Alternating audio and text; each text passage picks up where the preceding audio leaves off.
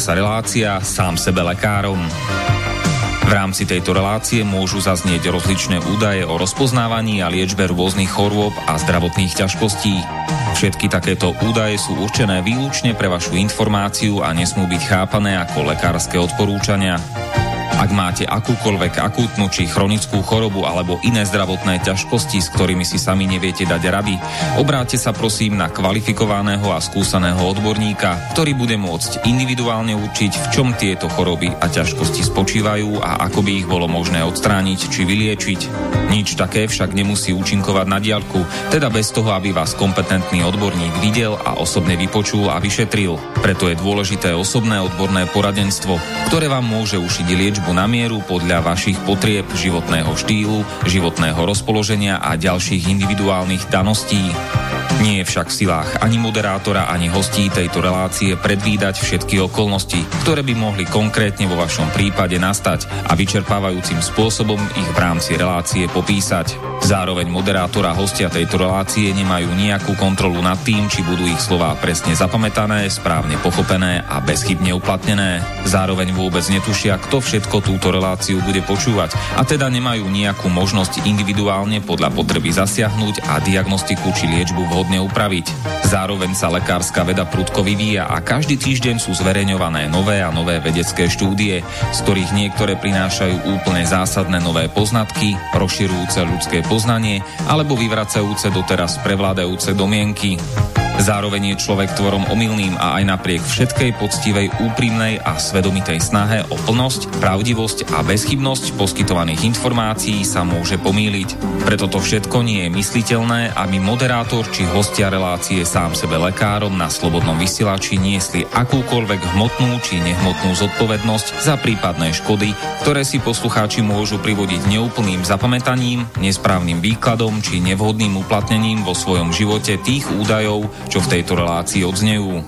Z toho však vôbec nevyplýva, že by sme si za svojimi slovami nestáli, ale len to, že keď nemáme právo osobným zásahom ovplyvniť diagnostiku či liečbu daného jednotlivca, logicky nesmie byť od nás požadovaná osobná zodpovednosť za to, čo nemôžeme nejako ovplyvniť. Počúvate Slobodný vysielač.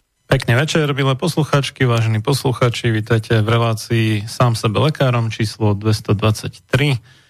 Dnes máme nedelu 17.5., teda mája, travňa alebo kvietna roku pána 2020 a všetko dobré k meninám prajeme dnes večer ešte na Slovensko všetkým Gizelám, Andronikom, Ditmarom, Paskalom, Andronikám a Paskáliam a e, do Česka vše dobré k svátku všem Anetám a už čoskoro, to znamená o niekoľko málo hodín. E, všetko dobré e, k meninám teda v pondelok všetkým violám na Slovensku a v Česku všetkým a netám, sa mi to stratilo, ospravedlňujem sa.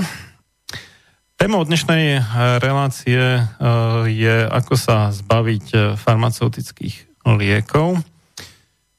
Natáša.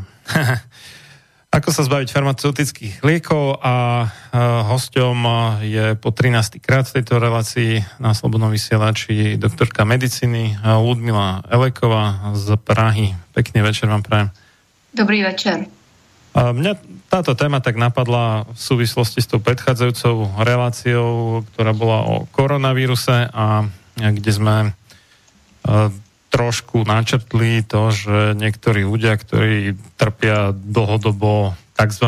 civilizačnými ochoreniami, rozumej, e, chronickými chorobami zo zlého životného štýlu, tak e, by nemuseli mať až taký problém s koronavírusom, keby e, sa teda inak správali a nepotrebovali teda tie lieky, ktoré niektoré z nich im zvyšujú riziko um, ťažkého priebehu možno akéhokoľvek vírusového ochorenia, pri najmenšom toho koronavírusového to zistila istá štúdia z Talianska. No a vy ste svojho času písala do časopisu Meduňka no, v rámci svojho seriálu, a, ktorý tam máte už dlhé roky. A, niekoľko častí bolo o tom, ako sa zbaviť liekov ja som to tak upresnil, že farmaceutických liekov, lebo zase osobne by som nevidel problém s takými prírodnými záležitosťami, ako je zázvor, chrén, cesnák a podobne, čo tiež v podstate sú svojho druhu lieky. A, ale ten, ten váš seriál, respektíve tej časti o tom, ako sa zbaviť liekov, sa týkali práve tých farmaceutických záležitostí. A toto je také jednak, e, že ako odľahčiť e, náš systém zdravotníctva, ktorý stále má nedostatok peňazí a v podstate najviac e, tých peňazí na zdravotníctvo sa vynakladá práve na tie choroby, ktoré sa dajú odvratiť lepším životným štýlom. To je taká jedna vec, ale druhá vec je, že ako nám ukázal koronavírus, tak si môžeme aj zachrániť život tým, že to začneme riešiť a nebudeme len tak akože pohodlne sa spoliehať, že môžeme brať nejaký liek do konca života a užívať si ďalej taký v podstate nezodpovedný životný štýl. Tak, co já na to?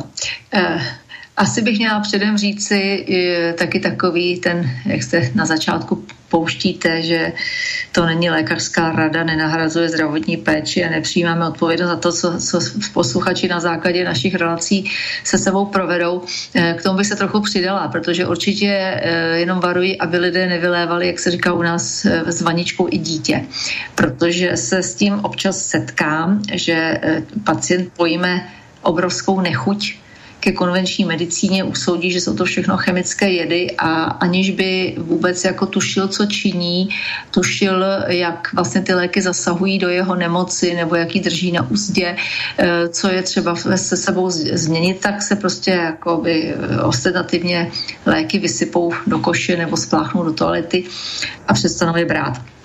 Eh, a ne vždycky to je úplně dobrý nápad, protože samozřejmě pokud si někdo léčí chorobu, eh, takovou tu chronickou chorobu, ať už je to ta metabolická, jako vysoký tlak, cukrovka a podobně, nebo jaké srdeční choroby a tak, tak eh, je prostě zdravý selský rozum říká, že jestliže ty léky tu nemoc nějakým způsobem potlačují, potlačují ty projevy, potlačují vlastně ty extrémy, do kterých, do kterých se vlastně to tělo jako posouvá při té nemoci, tak když se ty léky jen tak, jak se říká, mírnix, týrnix vysadí, no tak se ta nemoc vrátí v plné síle.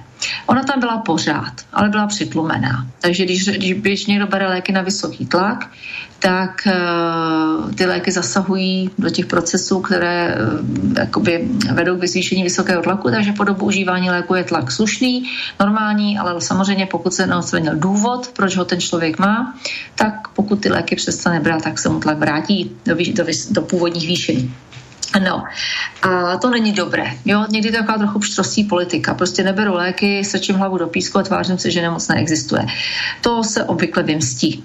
Někdy dříve, někdy později, ale v podstatě téměř vždycky. Ehm, někdo ehm, ty léky nahradí bylinkami nebo nějakými jinými alternativními prostředky, což někdy funguje lépe, někdy hůře a e, aspoň se snaží něco dělat. Bohužel jsem se taky setkala s případy, že někdo se léčil konvenčně, pak začal chodit k nějakému alternativci, prostě začal, byl tam jednou a nebudu teď zmiňovat ty nezodpovědné e, léčitele, kteří prostě pacientovi vysvětlí, že nepotřebují inzulín a podobně, ale ten člověk z vlastní bude říkat, tak teď jsem léčen alternativně, teď jsem začal novou cestu, tak ty léky nepotřebuju a úplně se rozhodí. Jo, takže eh, je třeba mít zdravý rozum. A pokud, eh, jsme, pokud někdo chodil s tlakem 200 na 100, pak mu byl snížen léky, tak se musí postarat, aby ten důvod, který vedl k tomu, že měl tlak 200 na 100, pominul a pak si může dovolit ty léky vysadit. Takže to tomu na začátek. Ano, metabolický syndrom eh, se ukazuje být rizikovým faktorem pro horší průběh koronavirové infekce ale nejenom koronavirové infekce, samozřejmě i jiných nemocí. A určitě, pokud se někdo dostatečně vylekal a rozhodne se svého metabolického syndromu zbavit, tak jedině dobře. Dalším rizikovým faktorem, který se ukázal, je e, nedostatek vitamínu D. Já jsem to teda dostala jenom na Whatsappu, uh, jakoby musím získat odkaz, odkud to je vlastně jako vyfocené, takový hezký graf, kde vlastně byly, bylo jako zaznamenáno, kolik procent lidí mělo jakou hladinu uh, Dčka když měli kritický průběh koronaviru, to byly ty zoufalci na, tom, na, těch, na těch ventilátorech, eh, pak ty, co měli těžký průběh, ty, co měli takový standardní průběh, jako ala chřipka, a ti, co měli lehký průběh. A ten graf je velmi výmluvný, protože v podstatě přes 90, možná 5% v podstatě všichni, co měli standardní nebo horší průběh koronavirové infekce COVID-19, měli vitamin D pod 30 nanomolů na litr. A prakticky až na pár procent všichni ti, co měli lehký průběh, měli nad 30. Já jen tomu dodám, že 30 není optimální hladina. Optimální hladina je možná 70, 80, ale už se dostat na těch 30 udělá jakoby kritický jakoby skok, změnu. To nebylo schůdky, to nebyl ten graf, nešlo tak, že, že to percentuálně kleslo. To bylo jako když otočíte ty barvy. Jeden sloupeček byl zelený a všechny ostatní byly žluto-oranžový. Takže tady máme řešení. Pokud se někdo bojí koronaviru, ať se postará o to, aby měl slušnou hladinu vitamínu D. Do zimy na to času dost, suplementací jednoduše vylíst na sluníčko a pak nám může být jedno, co tady bude řádit. Výhoda toho je, že se zabije mnoho much jednou ranou, protože slušná hladina vitamínu D vás ochrání prostě před všemi těmi různými zimními infekcemi. No, toto je vlastne vec, ktorá je známa už dlhé roky a ja si spomínam, pred desiatimi rokmi už som prekladal taký článok hmm. o nejakej štúdii, ktorú robili Japonci to byla chřipka, no. Na školákoch, hej, na tu chřipku typu A, že tam znižuje uh, a to bola pomerne malá dávka vitamínu D, iba nejakých 1200 tých medzinárodných jednotiek, tých IU denne uh-huh. znižilo, myslím, že nějakých vyše 60% já se to, Ano, já se na to vzpomínám. Jo, to rozhodně jsou velmi a... zajímavé výsledky a hlavně je výhoda toho, že to nemá žádný vedlejší účinky, předávkovat se v podstatě v těch několika tisícových dávkách denně nelze. A i kdybyste si během léta nastřelili poněkud více, tak v zimě to zaročně spotřebujete, takže se vlastně nic neděje. A, a, tam, tam a fungujete ještě, proti všemu. Tam jo, ještě... Když se někdo třeba očkuje proti chřipce, hmm. tak když má štěstí a trefí se zrovna do těch kmenů, co přijdou, tak to má jenom proti té chřipce, pokud mu to zabere. Nemá to proti všemu ostatnímu. Takže um, i tohle hraje roli. Tam, Ale tam je, tam je vlastně, naopak tam je, tam je ešte uh, ten vtip, že to očkovanie proti chrípke, to ste vy vlastne prekladala ten uh, článok, hmm. respektive tu štúdiu, že naopak... No, jo, to teď pomíme, jasně, takže vlastně si člověk nepomůže, protože je nemocný stejně nebo víc. Já jsem chtěla říct ještě jednou věc, jak by mohl souviset vitamin D s tím hmm. metabolickým syndromem. Tak jako, uh, když si člověk uvědomí, jak se k metabolickému syndromu dneska nejsnáze propracujeme. Nejsnáze se k němu propracujeme tak, že se svalíme na gauč před televizi a něčím se cpeme. Takže to asi eh, nebudou lidi, kteří budou holdovat pohybu venku na sluníčku, chodit nějaké dlouhohodinové tury po lesích a, a tak dál. Jistě můžou to mít lidi, co i pracují venku, že jo? takže můžou to mít, já nevím, silničáři, můžou to mít zahradníci a podobně, ale e, taky neznamená to, že všichni s metabolickým syndromem mají problém. Že jo? Pan premiér Johnson celkem s tím, z toho vyšel celkem slušně z toho koronaviru. Takže... No tak ale bol, bol v nemocnici jako s tím, ne? No, ale nebyl úplně kriticky nemocný. Um, zotavil se celkem slušně a rychle. Eh, čili eh, když někdo prostě vede ten civilizovaný způsob života dovedený do důsledků, to znamená, jsem zalezlá doma, se, moc se nehejbu, no tak a ještě se cpu těmi takovými špatnými věcmi, jako spoustu těch rafinovaných sacharidů a podobně, no tak se nemůžu divit, že, nebudu, že nemám ani vitamin D. Bohužel, a to vlastně i vysvětluje, proč to tak odnáštěli ty seniori v těch domových důchodců, protože ty se o to sluníčko nedostanou už v podstatě vůbec že by tam někdo to Dčko měřil, to jako nehrozí. Možná pokud má někdo diagnostikovanou osteoporózu, dostává aspoň něco kvůli tomu vápníku, tak mu to něco, tu hladinu trošičku zvedne a může být odolnější než jeho soused na posteli, který na vedlejší posteli, který tu osteoporózu nemá nebo ji nemá léčenou. Oni mají všichni.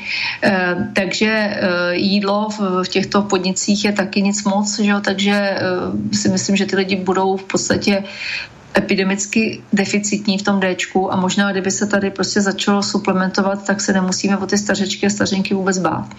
Mne sa, páči, mne sa páči e, výrok Tomáša Baťu, toho slavného obuvníka, čo založil teda obuvnickú spoločnosť Baťa. A znie to teda, že nejvíce lidí umírá v posteli, když se přestali hýbat. Zastavíte-li se, jste mrtvým. A když ano. se zpomalíte, jste mrtvým na polo. Svět byl, je a bude nebezpečným vždy. Život je pohyb, nehybnosť je smrt. Přesně tak. A e, jako, pokud jde o to, jak se zbavit léku na metabolický syndrom, já už jsem to tady, myslím, říkala, tak možná nás někdo poslouchá poprvé nebo po, po, po dlouhé době nebo má krátkou paměť, to je jedno. Um, já, bych se poku, já se pokusím vysvětlit, co to ten metabolický syndrom v podstatě je. Um, těch názvů, pod kterými se schovává, je vícero, ale je to v podstatě soubor uh, jako příznaků, které mají jednu společnou příčinu. A tou společnou příčinou je vlastně jakoby nedosta- rezistence, čili uh, ne- neadekvátní, nedostatečná odpověď buněk na inzulín. Uh, buňky reagují na, na hormony nebo jiné podněty tak, že vlastně mají receptor na povrchu, na to se to naváže a to spustí v tom té buňce nějaký děj, v tomto případě to, že buňka přijme glukózu. A Podstatné je to, že ty eh, receptory si to můžete představit jako takové ty televizní anténky, takové, takové pacičky na povrchu té buňky, tam nejsou pořád, nejsou tam přidělené na pevno, jako je ta anténa na tom baráku. Ale ta buňka ten receptor eh, jak si vynořuje a zanořuje z membrány, jako ho vytáhne nahoru nebo ho schová, podle toho, jak moc tu molekulu potřebuje. Takže když potřebuje nějakou konkrétní molekulu, vystrčí receptor, přijme tu látku, zareaguje a zase to schová. Čili ona si reguluje počet těch receptorů. A v případě glukózy to je taková metafora, jako když budete mít rybník, ve kterém budete mít pár ryb a potřebujete jich co nejvíc, no tak budete muset vzít nějakou hodně širokou síť a vzít ten rybník od jednoho konce k druhému, prostě to vzít od kraje ke kraji a snažit se ty ryby chytit. A pokud budete mít rybník, kde, a to je případ eh, inzulové citlivosti, jo, potřebujeme těch ryb hodně a ono jich tam zase takových není, takže, máme, takže se snažíme, máme hodně těch, hodně širokou síť. A naopak, když si ty ryby v tom rybníku pomalu budou lézt po hlavách, tak nám tam stačí takhle sáhnout nějakou chytit, tak se nebudeme snažit dělat velkou síť. A vlastně na začátku je to, že buňky začnou být rezistentní na inzulín. A to potom vede k těm všem dalším projevům. A teď zase klíčová otázka je, proč začnou být buňky rezistentní na inzulín. Začnou být rezistentní proto, že vlastně jsou chronicky, to se bavíme o nepřetržitém, každodenním, x let trvajícím bombardování toho organismu e, glukózou, nadbytkem sacharidů nadbytkem víc, než to tělo potřebuje. Takže ta buňka má plné zásoby, ten člověk už je možná i docela tlustý, takže má nějaké tukové zásoby a ta buňka tu glukózu prostě nechce. A neumí jinak zabránit tomu, aby se do ní nedostala, než že prostě nebude odpovídat na ten inzulín, že nebude mít dost těch receptorů. Takže se glukóza začne kumulovat v krvi, začne stoupat hladina, slinivka zareaguje tím, že vyprodukuje víc inzulínu, ten to tam trošku ještě natlačí, je to taková přetlačovaná, která může běžet docela jako dlouhé roky. A když už se tenhle ten jakoby uh, začarovaný kruh dostane do dostatečně vysokých obrátek, tak je diagnostikována cukrovka. A dneska se to považuje za nemoc, dávají se na to prášky, dělají se různé složitosti, vymýšlí se pořád něco, zkoumá se to. Ale je to vlastně strašně jednoduché, protože eh, jediný, že ten metabolický syndrom, ta inzulinová rezistence je v podstatě fyziologický stav za určitých okolností. Já jsem dospěla na svá skoro stará kolena k názoru, že tělo vlastně nedělá vůbec nic špatně. Že všechno, co my považujeme za nemoci, jsou vlastně procesy, které jsou v nás jakoby jako hardware, prostě to v sobě máme, umíme to udělat, jinak bychom nemohli mít tu nemoc, nemohli jsme to udělat. Ta buňka dělá jenom to, co má v DNA, co je prostě naprogramováno. A problém jsou ty okolnosti, problém jsou, kdy to spustí, jak intenzivně to spustí, jestli se to někdy vypne, jestli se to, jak se to reguluje. Takže to, co my říkáme nemoci, že je vysoký tlak, tamhle, tohle, i rakovina konec konců, tak je jenom v podstatě nějakým způsobem z normality vymknutá nějaká regulační funkce. Takže inzulin, eh, eh, metabolický syndrom není fakticky choroba. Což není teď věta, aby někdo šel zahodil všechny prášky a řekl si, hele Máňo, já žádnou cukrovku nemám, já nejsem nemocný, nebudu jíst léky, takhle to teda není. Znamená to, že na tom počátku to, jak se rozvine, není z patologického. Patologická je ta míra a ta chroničnost a ta, eh, ta, ta intenzita, do které se to dostane. Protože to samozřejmě potom není. Ale Eh, musíme se vrátit hodně zpátky v čase a uvědomit si, jak to funguje v přírodě, tam, kde se střídají roční období. Je léto, v létě rostou rostliny, v létě dozrávají různé plodiny a zvířátka, včetně člověka, když bylo ještě zvířátko, tak to léto využívají k tomu, aby se vykrmili na zimu. To všichni víme, že jo. Veverky žerou jak šílený, medvědi, medvědi se vykrmují, jeleni se vykrmují, prasátka se vykrmují. Jo? I lidi. Takže vlastně léto je příležitost, kdo viděl takový ten dětský film za plotem o těch zvířátkách, jak sbírají jídlo na zimu, tak je to hezky řečeno, hezky ukázáno. Takže léto s nadbytkem sacharidů, s nadbytkem eh, vlastně potravy vůbec, s tím, že je teplo, že nám svítí slunce nad hlavu, dlouhé dny. To, tahle ta trojice, teplo, dlouhé dny a sacharidy vlastně tomu, někde v, v hlubinách našeho mozku, tomu pravěkému centru říkají, je léto, ukládej tuk, zima teprve přijde. Tak. Nic patologického na tom není. A v tomto stavu dochází k mírné inzulinové rezistenci, aby se ten tuk pěkně odlifroval do těch tukových zásob, aby se co nejvíc přibralo. Protože z hlediska evoluce nejúspěšnější živočich je ten, který z těch kalorií udělá nejvíc zásob. Protože si zvyšuješ svoje šanci, že přežije, až to žrádlo nebude. No a pokud bychom byli někde v tom pravěku, někde v tom pralese, nebo v pralese, nebo tady v těchto končinách, tak jednoho krásného dne přijde podzim a zima, rostliny zmizí, všude leží sníh a jídlo není buď vůbec, anebo se občas jednou za pár dní něco uloví a člověk hladový a je mu zima a jsou krátké dny, žádné sacharidy a tohle náš mozek čte jako zimu a začne ten tuk spalovat. A tyhle ty cykly, léto, zima, přibírání hubnutí, se v podstatě střídaly po milénia. A tohle my máme v genech. A metabolický syndrom, to když někomu po 20 letech, eh, já nevím, normální, v úvozovkách normální stravy a postupného narůstání váhy, někdo diagnostikuje cukrovku nebo tak, tak je to jenom proto, že ten člověk žil 20 let ve věčném metabolickém létě. Tak je to prosím jednoduché.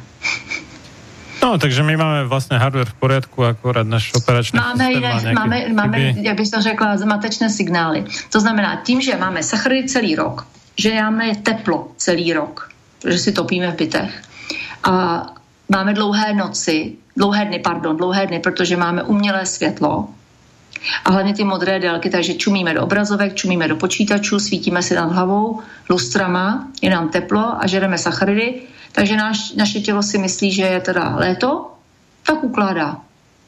Jo? Je to jednoduchý. A... Takže, takže teraz, teraz, ak to, som to správně pochopil, tak uh, keď chce člověk schudnout, tak by vlastně mal viacej spať. Ne? A určitě, určitě to je prokázáno, že uh, délka spánku souvisí s obezitou a že v podstatě lidi, co méně spí nebo co dělají na směny, co dělají noční, tak mají vyšší výskyt obezity.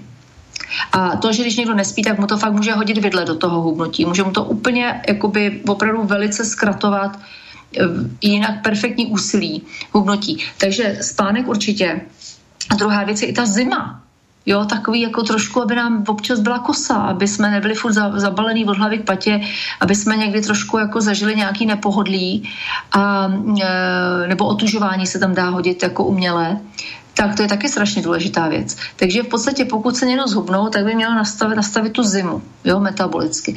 To znamená, měl by sundat ty sacharidy razantně snížit a měl by si k tomu dát eh, samozřejmě nějaký pohyb. Měl by vlastně imitovat to, že je mu zima, když se probudí ráno v té studené jeskyni, nemá co žrát a jde na lov.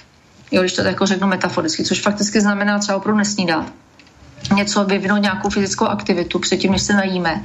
Najíst se teda spíš tuk a bílkovinou, protože když někdo ulovil toho zajíce, tak fakt tomu neměl žádnou přílohu.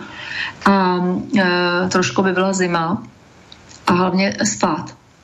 A ten spánek jako se opravdu říká, že by měl být těch 8 hodin, 7 až 8 hodin. Pokud se to spontánně budí po 7 hodinách a je vyspalý, tak mu to asi stačí, ale Eh, průměr se vádí 8 hodin a opravdu je prokázáno, že spíme snad o hodinu a půl až o dvě hodiny méně, než spali ještě naši prarodiče.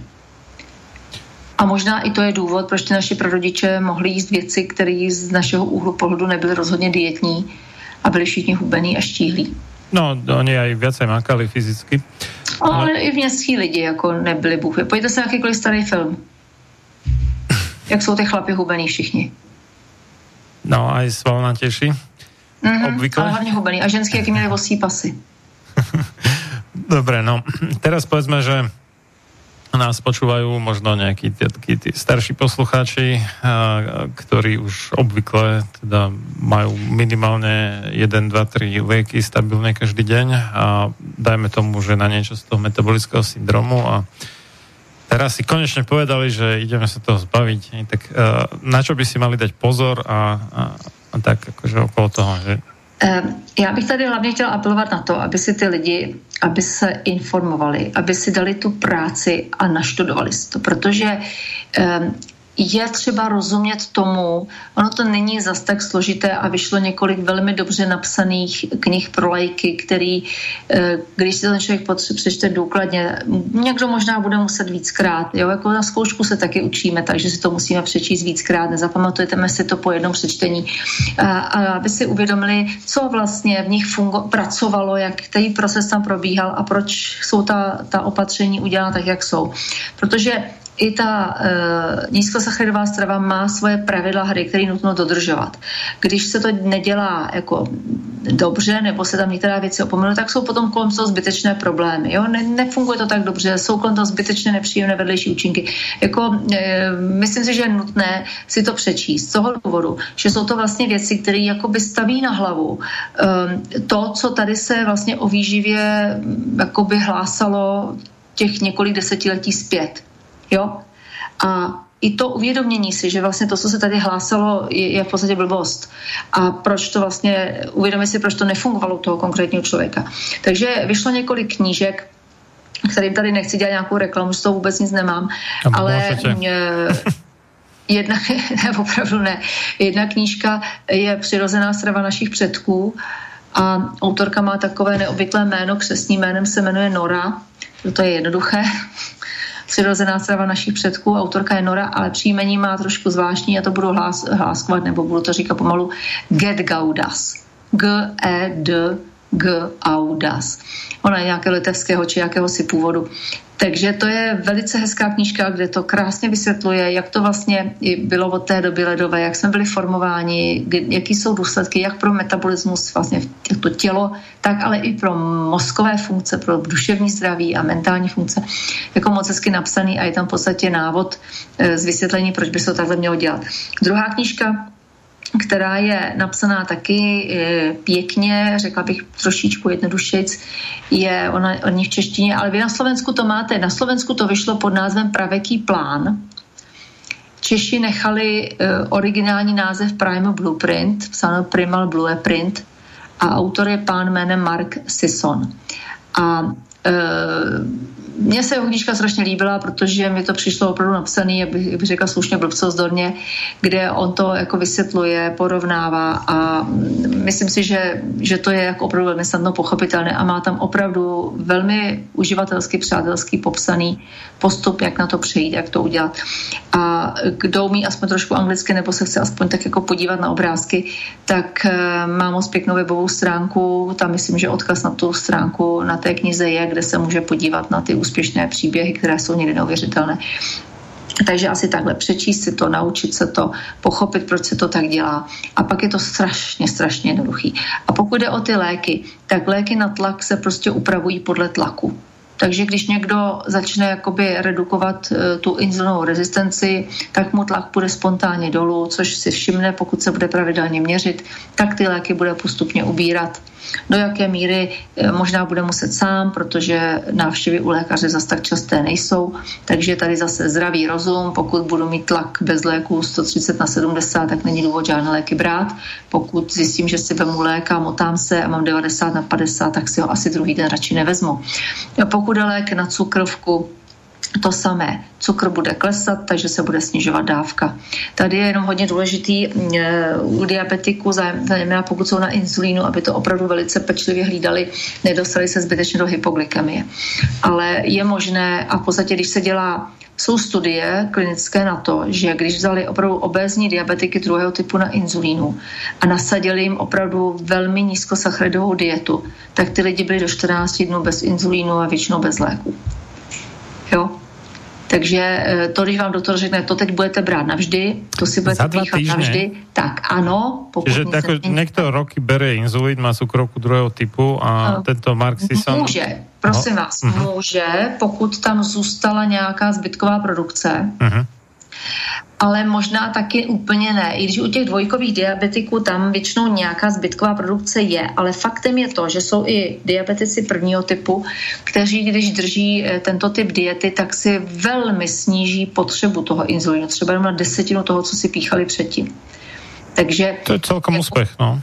No a pokud je někdo diabetik e, druhého typu, bere léky a k tomu si ještě třeba píchá, já nevím, 60 jednotek inzulínu, tak ten bude mít, když to řeknu slušně, inzulinovou rezistenci jako prase.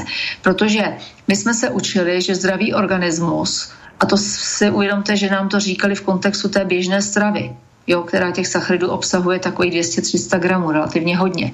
Takže ehm, že zdravý člověk v podstatě vyprodukuje za den zhruba 40 jednotek inzulínu. 20 jakoby té bazální, co tam tak jako pomaličku ukapává, drží tam nějakou tu bazální hladinu a další 20 k těm, k těm jídlům. Takže pokud diabetik potřebuje více než 40 jednotek, tak je někde něco špatně. Jo? Neměl by potřeba více než 40 jednotek.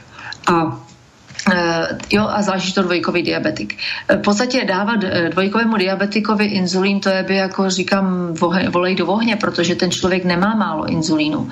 Ten člověk má inzulínu moc ten má jakoby takový roztočenou spirálu, že vlastně jak tam ta glukóza zůstává v tom oběhu, tak to tělo produkuje víc a víc eh, inzulínu. A když si takový člověk by si dal tu práci a eh, změřil si, kromě glukózy, si změřil i hladinu inzulínu, tak by se nestačil divit, jak ho má vysoký. A takže proč mu dávat inzulín, když ho má dost?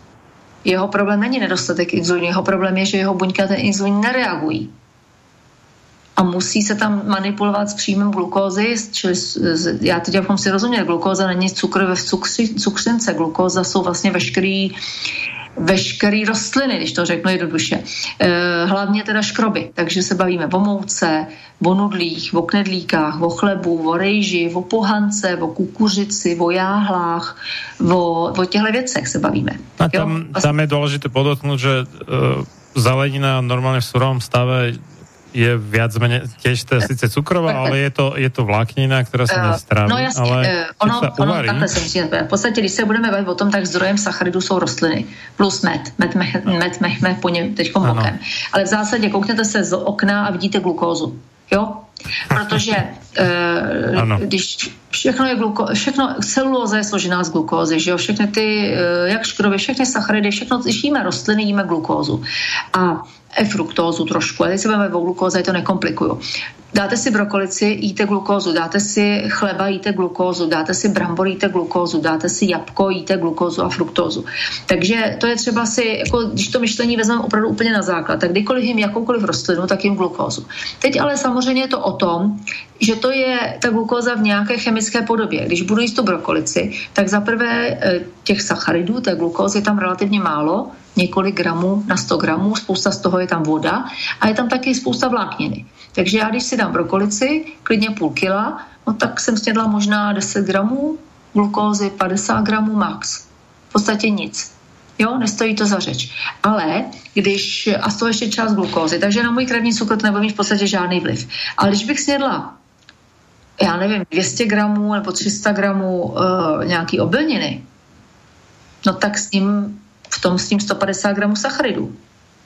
Rozumíte? Takže ono je to o té koncentraci. Eh, pokud by někdo neměl vůbec tušení, tak ať se podívá do nějakých výživových tabulek. No, já jsem... Čím je to jakoby škrobnatější, koncentrovanější, tím tam toho víc. Já Když jsem, je to já jsem vodnatý, tak je tam toho málo. Ja som naražal na to, že, že je rozdiel medzi varenou a nevarenou zeleninou, že, že tá mrkva, keď sa uvarí, tak tá, tá vláknina tam sa už tak ako rozkuskuje, že už začína byť stráviteľná a už tá mrkva má nejaký ten... Tady je třeba posuzovat dvě věci. Jedna věc je ten absolutní obsah. Jo, ten absolutní obsah, to najdete výživovou tabulku, kde prostě se podíváte, že mrkev má, já nevím, teď 10 gramů sacharidu na 100 gramů. A z toho je nějaká vláknina. Takže třeba 8 gramů čistých sacharidů, fajn. A teď jde o to, že když jíte tu mrkev syrovou, nebo teda uvařenou, tak samozřejmě ta, uh, ta rychlost, ne, tam nejde o ten obsah, ten obsah se nakonec použije všechen, ale jde o tu rychlost, jakou se dostane do obilu. Jsou dvě věci. Jedna věc je absolutní množství, prostě to celkové množství těch sacharidů použitelných v té, eh, v té potravině. A druhá, jak rychle se dostane do obilu. Jo? A pozor, ono se ukazuje, že může být vlastně z dlouhodobého hlediska škodlivější sníst něco, s pomalým glykemickým indexem, co se tam bude hodiny uvolňovat, než něco, co má rychlej glykemic, vysoký glykemický index a jakoby rychle tam vlítne a rychle se spálí nebo rychle se uklidí. Bavíme se, eh, když si představíte tu křivku, ten oblouk, který vlastně je to zvýšení glykemie nad eh, normální hladinu, tak se bavme jakoby o té ploše pod tou křivkou. A eh, vlastně ta plocha pod tou křivkou je vlastně to období a je vlastně jednak ta doba a jednak vlastně i to množství té glukózy, která vlastně je v té době zvýšená a koluje v krvi. Takže ono je vlastně lepší možná sníst něco, co jsou takzvané rychlé cukry, samozřejmě se to nesmí sníst nějaký obrovský množství, protože to vám tam vlítne a za půl hodinky je to pryč, než si sníst něco, co se tam uvolňuje hodinu za hodinou a udrží vám to třeba zvýšenou glykemii 5 hodin. Jo? Takže ten koncept glykemického indexu jako je užitečný, určitě by se na to mělo dbát, ale není to to hlavní. Neznamená to, že když má něco nízký glykemický index, že toho můžu sníst hromadu. Jo? Takže, e, protože bavíme se o tom, jak dlouho ta glukóza zůstane zvýšená.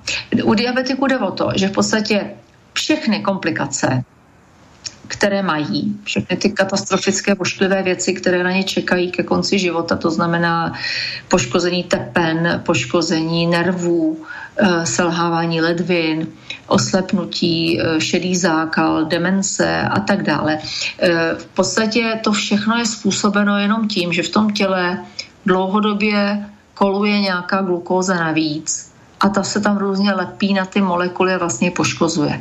Jo, glikace se tomu říká když se vám přilepí ruce z klízátku.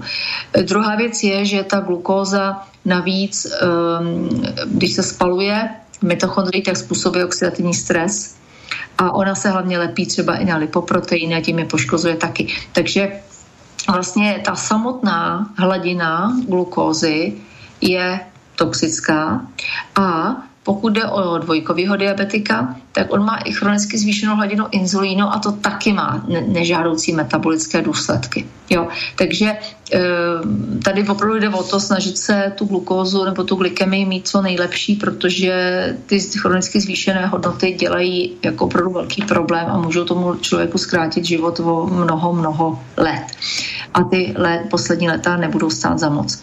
Ale, takže prosím vás, rostlina, kdykoliv si rostlina jíme glukózu, ale samozřejmě máme rostliny, kde ta glukóza je vázaná v celulóze, či ve vláknině a reálně z toho nezískáme nic moc, akorát pěknou stolici a pak máme e, zase rostliny, kde to nám to vítne do krve, jako kdybychom si šlohli drogu a udělám to metabolickou pasiku. A u toho škrobu je ještě třeba odlišit takzvaný buněčný a nebuněčný škrob.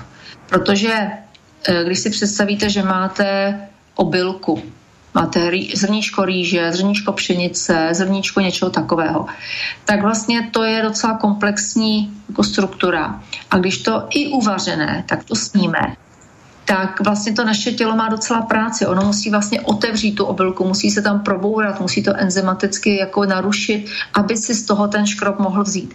Takže to trvá nějakou dobu a možná se to třeba úplně všechno nestihne a něco doputuje i do toho tlustého střeba nakrmí naše bakterie.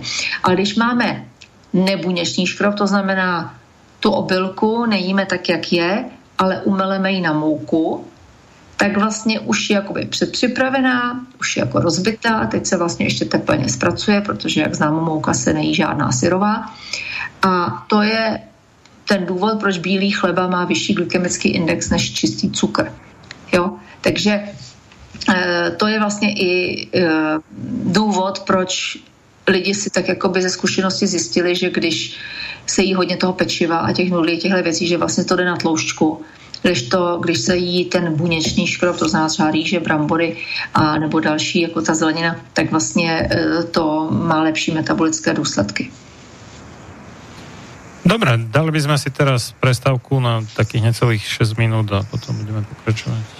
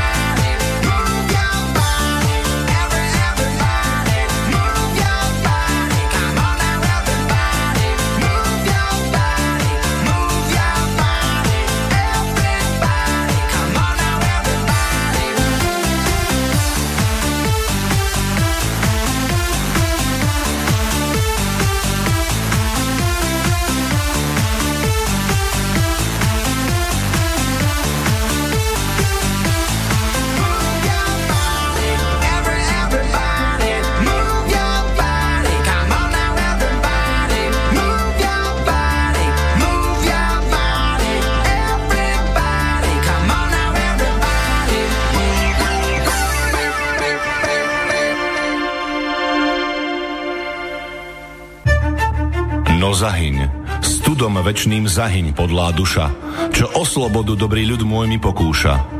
Lež večná meno toho nech ovenčí sláva, kto seba v obeď svetu za svoj národ dáva. A ty morho, hoj morho, detvo môjho rodu, kto kradmou rukou siahne na tvoju slobodu, a čo i tam dušu dáš v tom boji divokom, mor ty len a voľne byť, ako byť otrokom. Samochalúbka. Počúvate Slobodný vysielač.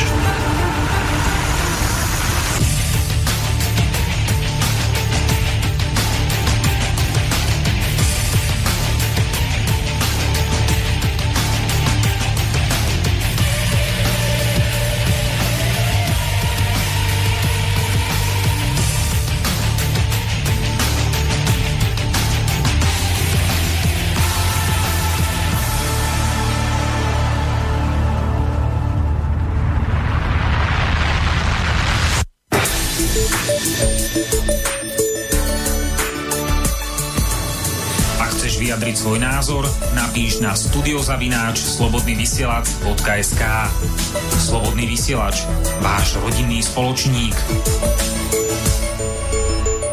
Pokračujeme v relácii sám sebe lekárom číslo 223 na tému ako sa zbaviť farmaceutických liekov z Bratislavského štúdia Slobodného vysielača od Mixu Marian Filo a na Skype máme nášho dnešného hostia, doktorku medicíny Ludmilu Elekovú.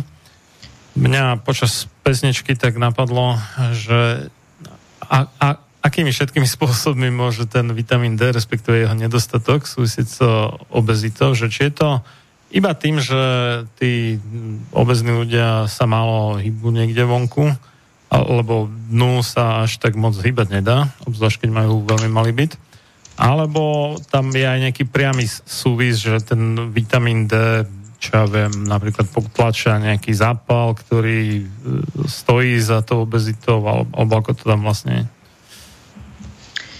Uh, no, ono se to uh, jakoby Těžko říct, tam toho je určitě víc. On zaprvé vitamin D je v podstatě hormon, takže má v těle mnoho účinků. Uvádí se, že aktivuje nebo ovlivňuje asi 2000 genů různých. Takže se to nedá jako zjednodušit na kosti a imunitu, když jsou to dvě hlavní věci. Jak to souvisí, těžko říct, jestli to je opravdu o tom, že ten životní styl lidí, kteří jakoby si pěstují obezitu, um, jakoby zhoršuje tu dostupnost. Ono to není novo obézních. Já jsem si dala kdysi tu práci, že jsem opravdu jako systematicky D měřila a dělala jsem to na jaře někdy v březnu a ze sta po sobě jdoucích lidí měli normální hodnoty pouze tři. A rozhodně to nebylo o tom, že by zbytek byl obézní. Jo. Prostě je velmi těžké při dnešním životním stylu ten D vitamin přirozenou cestou, to znamená ze slunečního záření, do sebe dostat v takové množství, aby vám vydržel celý rok.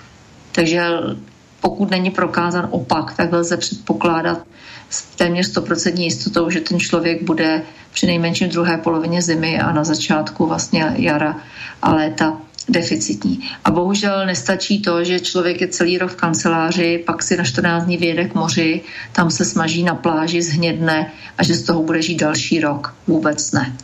E, ty tři osoby, které měly tehdy ten vitamin D v březnu v pořádku, byly tři ženy, které v podstatě jsou tak různě aktivní a pohybují se venku a jsou tak i bohaté, že k tomu moři jezdí každý rok i v zimě a tak, tak si v podstatě udržovali takové lehké opálení celý rok. Nikdy nebyly vyloženě bledé. Jo, jedno byla nějaká bohatá podnikatelka, která byla u moře snad třikrát do roka, různě se potápěla. Další byla někde v lednu v Dubaji, jiná v listopadu v Egyptě a celé leto jsou na zahradě a venku a hrají tenis a podobně. Takže eh, tyto dámy měly bez suplementace i na konci zimy jakoby normální hodnoty a všichni ostatní takový ty běžní lidi, co dělají někde v kanceláři, co se na to sluníčko dostanou jenom o víkendu a ani ne každý víkend a některý víkend prší a je ošklivo, tak ty byli všichni někde hodně nízko.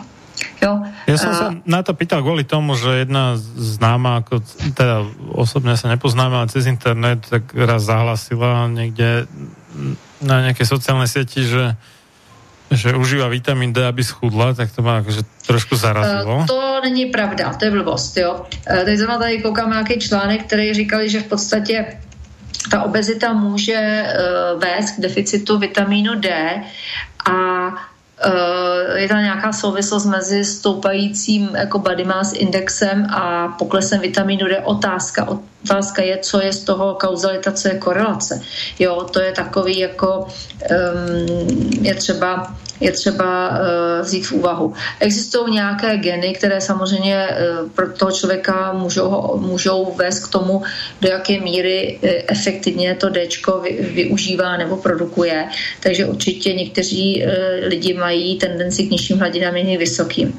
Ale je to takový Rozhodně D nefunguje tak, že ho jako nějaká magická pilulka na hubnutí. Určitě je dobré mít tu hodnotu srovnanou, ale není možné to brát jako za nějakým konkrétním účelem. Já to beru tak, že je to prostě látka, kterou, kterou naše, eh, naše biochemie počítá, s kterou naše tělo počítá, počítá ho s ním na mnoha místech, když jsem říkala, že to ovlivňuje několik tisíc genů.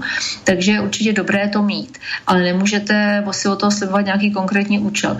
Je, určitě, co by si člověk mohl všimnout, když si e, to D srovná, je, že se mu třeba zlepšila imunita. Takže poklesne počet takových těch zimních chorob. Kdo byl zvyklý to na třikrát ročně, nebo si všimne, že možná stůní jenom jednou ročně, pokud vůbec, a že to má mnohem lehčí průběh, e, nebo není nemocný vůbec. Takže to je určitě benefit. E, druhá věc je, že to samozřejmě pomůže kostem, za předpokladu, že se k tomu hýbeme, to jako není možný si myslet, že budeme ležet na gauči a kosti budeme mít pevné. A Eh, podporuje to i zdravou imunitu, protože D vitamin je vlastně nutný k tomu, aby ta imunita fungovala, jak se říká, tak akorát. Aby nebyla hyperaktivní, nebyly tam nějaké alergické projevy, aby tam nebyly autoimunita a současně, aby ta buněčná imunita fungovala slušně. Takže to je takový regulátor imunity. A plus x dalších věcí, vliv na rakovinu to má takové, jo, takže jako mít dobré D je možné brát jako takové položení kvalitních základů. Jo, že si tady jakoby uhladíme terén a připravíme terén a můžeme očekávat, že mnoho procesů by mělo fungovat v tom fyziologickém rozmezí. Ale není to nějaký všelek, není to nějaký spasitelná molekula. Dobre. Čo sa to vysadzania liekov, ktoré sa teda že dávajú na ten metabolický syndrom, predpokladám, že to je také nejaká že nadmnožina cukrovky druhého typu a obezity a týchto vecí. Uh-huh. A týka neviem, či by ste bola ochotná tak nejaké, že podrobnejšie uh, sa venovať tým jednotlivým kategóriám, které tam něco jsme spomenuli. Ano. Teda, ale... Hm? Uh, takhle, je pět vlastně, dalo by se říct, symptomů metabolického syndromu. Uh, někteří mají všecko, někteří mají jenom jeden. Jo, takže to neznamená, že musíte mít všechno. Stačí, že máte jeden z těchto znaků a už je jasné, už je to přinejmenším vážné varování. Uh, v podstatě uh, Všecko je to poháněno vlastně tím zvýšeným inzulínem, něco i tím cukrem. Ale e, typický je, jak se říká, obezita typu jablko, aby jsme si rozuměli. Nemusíme si pod tím představit nějaké kuličky s nožičkami. Můžou to být lidi i relativně štíhlí, kteří mají prostě jen takovou tu pneumatičku v pase. E, nemusí to být opravdu žádná velká nadváha. Jako já jsem viděla i hubené diabetiky druhého typu, ale všichni se spali sladkým, jo? to nebylo o tom, že byli zdravě.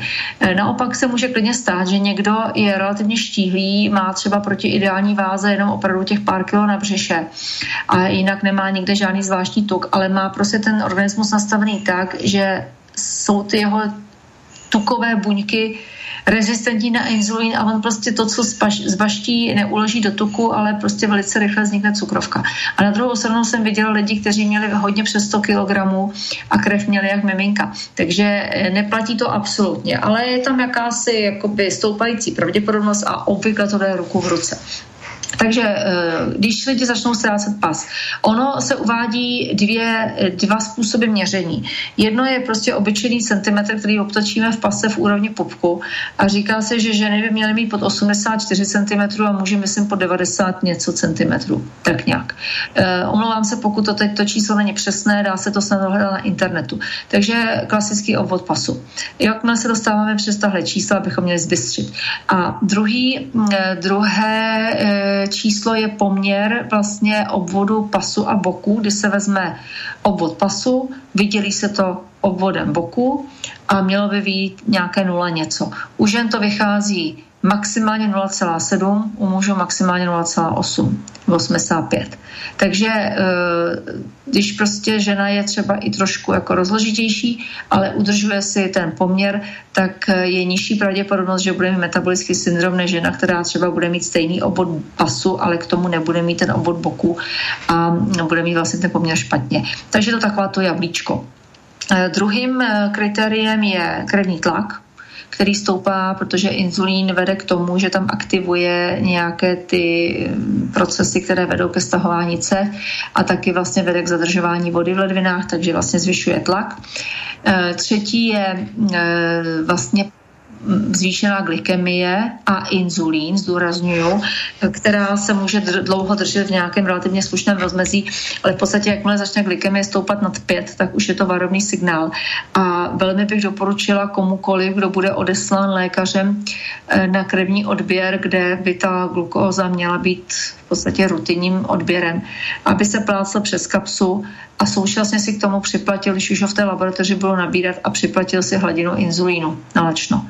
A potom si našel na internetu, jak se počítá takzvaný HOMA index, H-O-M-A, zkrátka, je to proto jednoduchý vzoreček, stačí trojčlenka, stačí kalkulačka, kde se v podstatě dá zjistit, jestli už tam je, a to je jedno z nejcitlivějších testů, protože vy můžete mít dlouho, dlouho normální glykemii, ale vlastně vám tam pozadí stoupá inzulín, to znamená, produkujete stále více inzulínu, abyste tu eh, glykemii udrželi. Takže si představíte dva lidi, kteří mají ještě normální glykemii, řekněme 4,8, ale jeden k tomu má eh, inzulín 5 a druhý 25 tak je jasný, že ten druhý už má pěkně našlápnuto k metabolickému syndromu, už něm v podstatě je, protože aby udržel tu normální glykemii, tak musí vyprodukovat několika násobně víc inzulínu než jeho zdravější protějšek. A pardon, chtěl jsem něco říct? Ne, ne, ne. ne. A e, Čtvrtým znakem je vlastně odchylky v krevních tucích.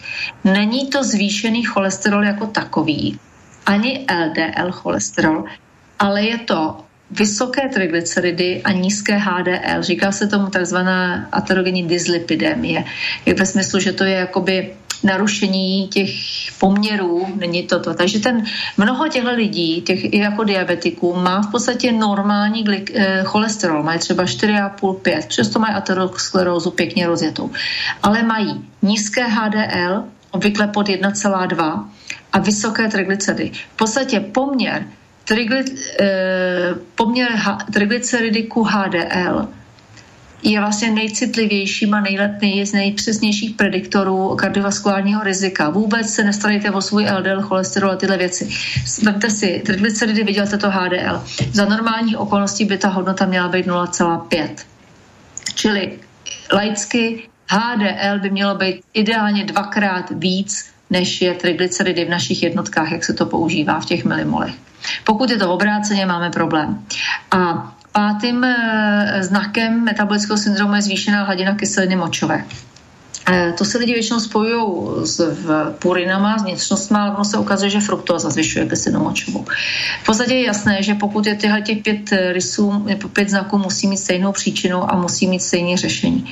Takže eh, cokoliv z toho. Už se vlastně, dokonce jsem od někde četla, já bych považovala za nejcitlivější signály, že se tam něco děje špatně je, když začne stoupat ta kyselina močová, protože to je docela častá věc, že ten člověk má jenom tohle a jinak nemá nic. Ale už to je, už je to problém. A potom, když se dělá ta glykemie a k tomu se udělá ten inzulín. Eh, já, jsem, já to dělám docela systematicky, už asi rok nebo dva, protože eh, mi to odhalilo spousta lidí, kteří měli opravdu jako jasnou inzulin rezistenci i mladí, dokonce jedno bylo dítě 12 leté. 12 leté dítě a měl inzulín nad normu. Jo? Takže se to nevyhývá bohužel ani dětem. Eh, a vlastně je to včas, aby člověk udělal, změnil, změnil kurz, jak se říká. Takže tohle. A teď je problém v tom, že když si představíme nějakého modelového pana Nováka, který je tak trošku dobře, jako, dobře vykrmený, a přijde doktorovi, ten zjistí, že má vyšší tlak, zjistí, že tam s tím cholesterolem je něco v nepořádku, zjistí mu, jako, že už má třeba přímo cukrovku a najde mu i tu kyselinu močovou. Takže pan Novák odejde od pana doktora a paní doktorky má prášky na tlak, má prášky na kyselinu močovou, má prášky na cukrovku a má prášky na cholesterol a dostane takový to ty, ty, ty tím zdviženým prstíčkem, že by bylo dobrý trošku zmenšit to panděro. No, takže pan Novák odejde od pana doktora a paní doktorky se čtyřmi prášky a myslí si, že je léčen. Takže přijde na kontrolu, tlak má dobrý, cukr má dobrý, močovka nám klesla, cholesterol nám spadl do nebezpečně nízkých hodnot, doktor je spokojený, pan Novák nezoubil ani gram. No a takhle to jde dlouhé roky, až na to, že ten proces, který tam v podstatě v podhoubí probíhá, proč vlastně pan Novák má ty hodnoty mimo normu, na to se vůbec jako nešáhlo. To se vůbec neřešilo. To mi také připadá, že se nelečí ten člověk, ale léčí se ty výsledky testů řeší se, jenom se dá, normalizují výsledky testu. A ono to nikam nevede, protože už hmm. před mnoha lety byla provedena studie, myslím, že se byla Akord, kde e, si řekli, tak my teda uděláme pokus, část těch lidí budeme léčit jen tak jako halabala, jak se to prostě dělá, a tu druhou půlku budeme léčit dokonale. Postaráme se, aby jim měli dokonalé hodnoty krevního tlaku, dokonalé hodnoty cholesterolu, dokonalé hodnoty všeho. Prostě jim to srovnáme úplně do ideálu a uvidíme. Takže předpokládali, že ty dobře léčený lidi, ty, kteří budou mít ty ideální hodnoty, budou kvésti zdravím, ale ono ta studie byla předčasně ukončena, protože jsem začali hromadit mrtvoly na špatné straně. Ono se zjistilo, že ty lidi sice jim dokonale srovnali tlak, cholesterol, všecko, ale oni měli vyšší umrtnost než ty, kteří se léčí tak trošku halabala. No je to logické, protože ty léky nepostiholy ten důvod. Jenom se tady vlastně zasahalo možná až příliš intenzivně nějakých regulačních mechanismů a to tělo to začalo někde, eh, někde vlastně se rovnat jinde. Takže to je strašně důležitá věc. Když vám dá lék, doktor lék na cukrovku, tak neřeší příčinu cukrovky. Když vám dá lék na tlak, neřeší příčinu vysokého tlaku a tak dále. A je šokující, že eh, naprostá většina pacientů, který potkám a kteří chodí na diabetologii nebo někam, tak když se jich ptám a jsou obézní, takže by určitě nějaká diskuze o jídle stala, za, za, jako byla na místě, tak se ptám, co pak jim řekli o jídle, jestli se jich vůbec zeptali, jak vypadá jejich jídelníček. A můžu vám říct, a je to teda opravdu ostudné, že možná 9 z 10 mi řekne, že na to vůbec nepřišla řeč. Jo, No, Takže by vám mělo být divný, pokud máte obezitu a doktor se vás neptá, co jíte a rovnou má prásné léky na nějakou chorobu z toho vyplývající. Je to pomalá sebevražda. My se chováme jako ty pašíci prostě v chlívku, který se vykrmují, vykrmují a tu porážku. Jako je, to, je to přitom tak jako jednoduché a v podstatě i velmi komfortní to změnit, velmi jako příjemné a ty, ty zisky jsou z toho obrovské a není to nic složitýho. Takže mm, mně to přijde jako zvláštní, že mnoho lidí radši bude polikat ty prášky, než aby si trošku vyvětrali špajs a udělali nějakou změnu v tom, co srkají do úst. Hmm. No a dobré, tak eh, děkuji za popísanie teda tých príznakov metabolického syndromu a, a Čiže e, každý z tých piatich, jak ste spomínala, zvlášť je v podstate niečo, niekto to môže mať aj, že, že všetkých 5 naraz predpokladám a niekto Aha. aj iba jeden. A e, na všetky tie asi odchylky zrejme je vždy nejaká kategória akože teda liekov, ktoré, ktorá dostáva tie um, odchýlené hodnoty akože teda do normálu. Uh-huh. No a teraz teda ide o ten vtip, že, že či tam je niečo také hodné spomenúť, na čo si dať pozor pri, keď už povedzme, že človek začína nabiehať na nejakú takú inteligentnú stravu, jak podľa tej knihy Pravaký plán, dajme tomu, a že na čo si dávať pozor pri vysadzaní tých liekov, že či tam nie sú nejaké také, že vytvárajú nejaké závislosti. A ne, ne, ne, to... určitě ne, určitě nevyvolá závislost. Tam v podstatě jde o to, že se takhle Eh, vemu to z té jednoduché stránky. Eh, u kyseliny močové tam se prostě dává obvykle standardní dávka, tam nějaké velké rozmezí není. Takže tam bych jako, tenhle lék bych, pokud člověk měl zvýšenou kyselinou močovou, tak bych ho tam nechala ze začátku.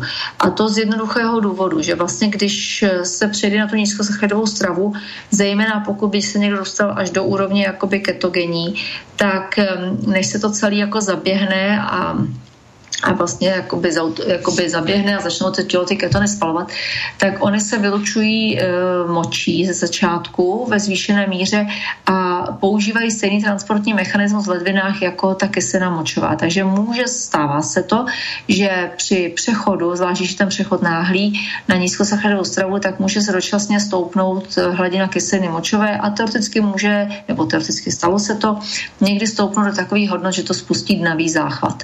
Není to nic nebezpečného nebezpečného, je to jenom trochu jako docela nepříjemný zážitek. Takže pokud někdo má tendenci k zvýšené hladně kyselé močové, nebo už třeba tu dnu měl, a nebo ty léky má nasazené, tak to rozhodně bych nevysazovala jako první. Tam bych to nechala třeba ty první dva, tři měsíce a pak bych je postupně vysadila a už by to mělo být v pořádku. Ale je to taková pojistka. Jo, je to pojistka, která vlastně zabrání jako nepříjemné epizodě toho dnavého záchvatu. Kdo to měl, tak ví, že to není žádná sranda. Pokud léky na cholesterol, ty se v podstatě píšou v tomto případě úplně zbytečně, protože oni vlastně dělají to, že blokují nebo omezují e, tvorbu LDL vlastně částic v játrech. A přitom ale zvýšený LDL vůbec není, souvisl, není součástí metabolického syndromu, takže je to tak trošku jako mimo mísu. Ale e, ono se ukazuje, že ty statiny e, vůbec jako nedělají ten svůj sice mají pozitivní, slabý pozitivní účinek, ale vůbec ho nevykonávají tím, že by někomu dali cholesterol. Ten co snižování cholesterolu je v podstatě vošklivý vedlejší účinek. Oni mají úplně jiný účinky kterým dělají to, co dělají. Je to trošku zvláštní, že jo? Tady se předepisují dlouhé roky, milionům lidí a pak se po deseti letech zjistí, že to dělá něco jiného, než co to dělá a předepisuje se to na základě ničeho, s tím to nemá nic společného. Takže je to trošku takové, poněkud to snižuje mou důvěru v tu vědeckost té medicíny. Ale e, statiny se prostě dají vysadit, to není žádný problém. Tam prostě e, bych doporučila spíš naopak pokrýt to, Eh, to jejich užívání koenzymem Q10. A pokud je někdo bral delší dobu, tak by ten koenzym Q10 měl brát taky hodně dlouho i po vysazení, aby to vykompenzoval. A pokud jde o léky na tlak a cukrovku, tak tam to už jsem říkala, je třeba sledovat ty parametry, je třeba měřit tlak, je třeba měřit glykemii a ty léky postupně ubírat. To tak jako se sníží postupně do ztracena. Jo. E, ideální by bylo samozřejmě, kdyby tam byl nějaký lékař, který by tam to trošku dohlížel. E, v praxi to je obtížné, protože tam je to nutné někdy měnit ze dne na den nebo ve velmi krátkých intervalech. Nejsem si jistá, že by někdo našel doktora natolik ochotného, aby se ozval na kontrolu každý týden a něco tam e, testoval a měřil a hledal. Jo, takže, ale dneska v podstatě každý hypertonik má měřidlo, pokud nemá, doporučuji si ho buď koupit nebo zapůjčit na tu přechodnou dobu. To tež se týká glukometru. Jo. A to jsou levné věci, to se bavíme o tom, že to stojí možná u nás v českých asi tisícovku se dá koupit tyhle ty věci, to není žádná drahá věc, takže a je to jednorázový výdaj, který vydrží roky. Jo, takže uh-huh. v podstatě určitě by měl uh, si hlídat uh, jakoby cukr člověk, který si píchá inzulín nebo bere nějaké ty léky, uh, tam bych doporučila opravdu denní měření. Denní měření a spíš možná uh, pozvolnější, ne zase úplně dostracená, rozplizlý, ale pozvolnější, řekněme v horizontu několika týdnů, přechod na tu dietu, aby se ty, eh, ten přísun sacharidů snižoval jakoby po schůdkách postupně a ten člověk měl možnost si jakoby upravit eh, to dávkování a jak si osahat si, jak to na něj působí. Jo.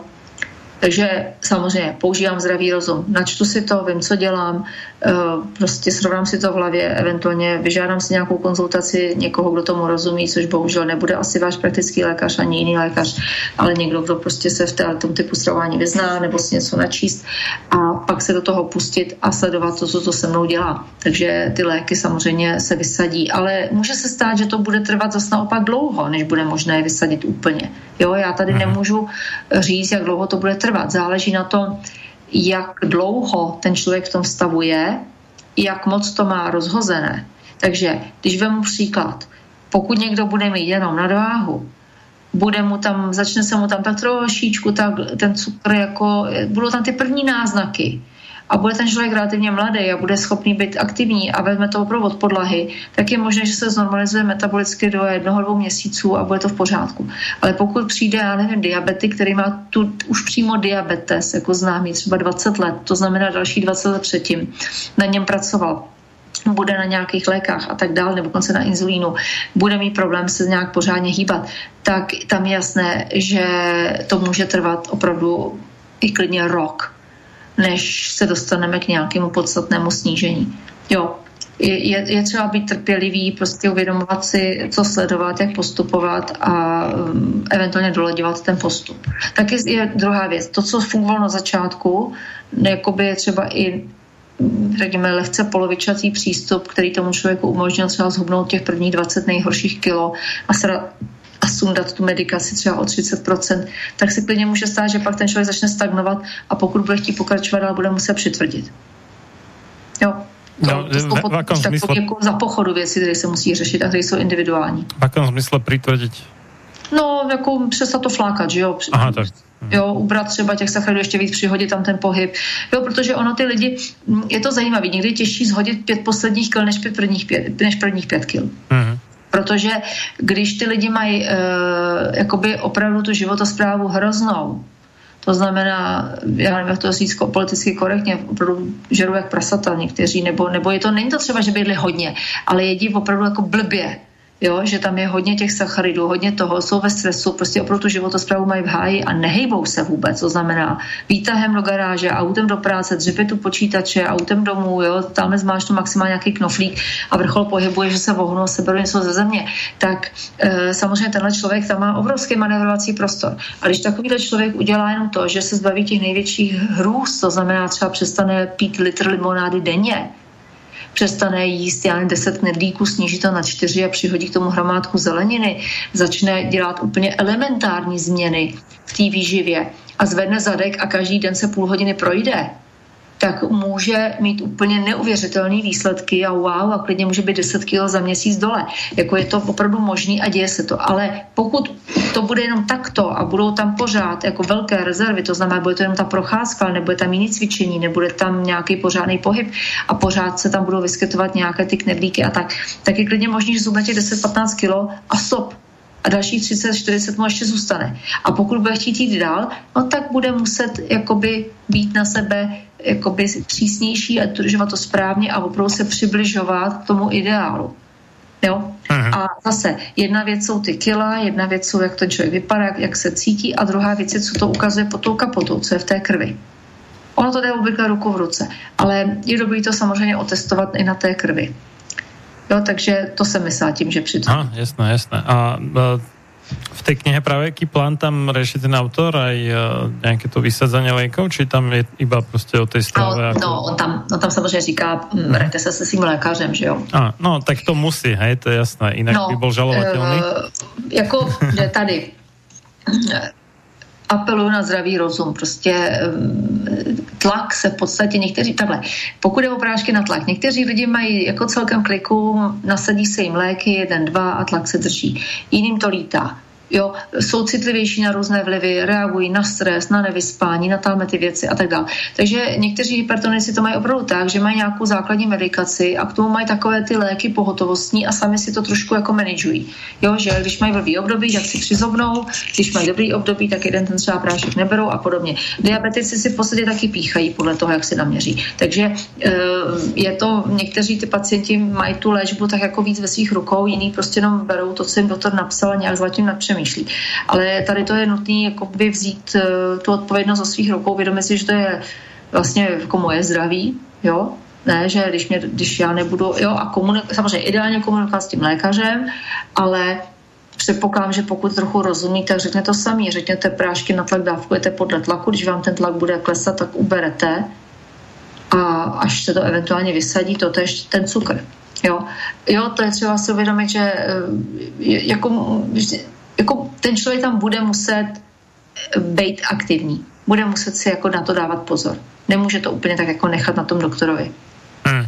Takže Sison, eh, tento tam jakoby mluví obecně o tom, že Eh, ano, změní se ta situace, lidi zubnou, ty nemoci mizí a samozřejmě za pochodu se nějakým způsobem ty léky vysazují, ale on tam v podstatě má takové to klasické že jo, eh, varování z právních důvodů, že jako dělejte to ve spolupráci se svým lékařem, což je samozřejmě ideální stav i u nás. No, samozrejme, pokiaľ sú tí lekári naozaj lekári. Schopní a, ne, ochotní, ano, pomôcť. A nie iba predpisovači nejakých krabičiek liekov, no. Dobre, dáme si teraz takú dlhšiu prestavku na nejakých vyše 8 minút.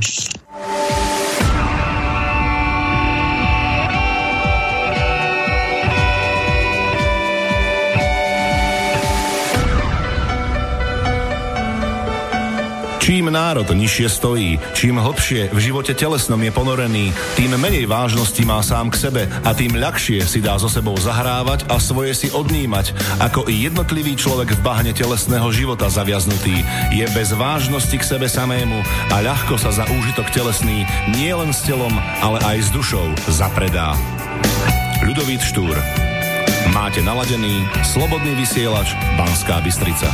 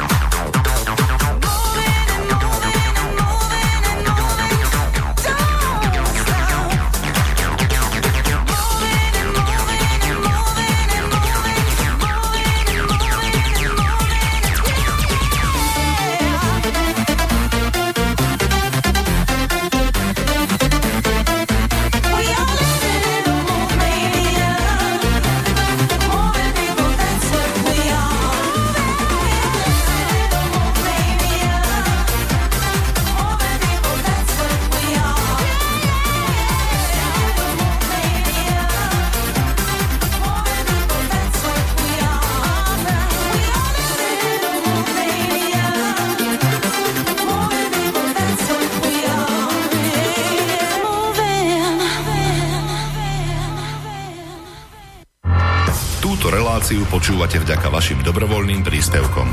Ďakujeme za vašu podporu. Počúvate slobodný vysielač.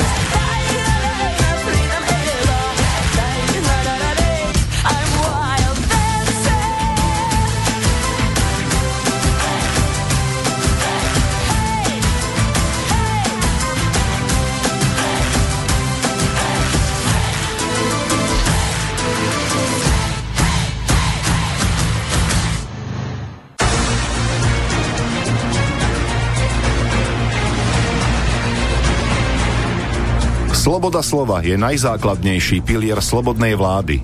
Keď zbúrate túto oporu, ústava slobodnej spoločnosti stráca svoju platnosť a na jej ruinách vyrastá tyrania.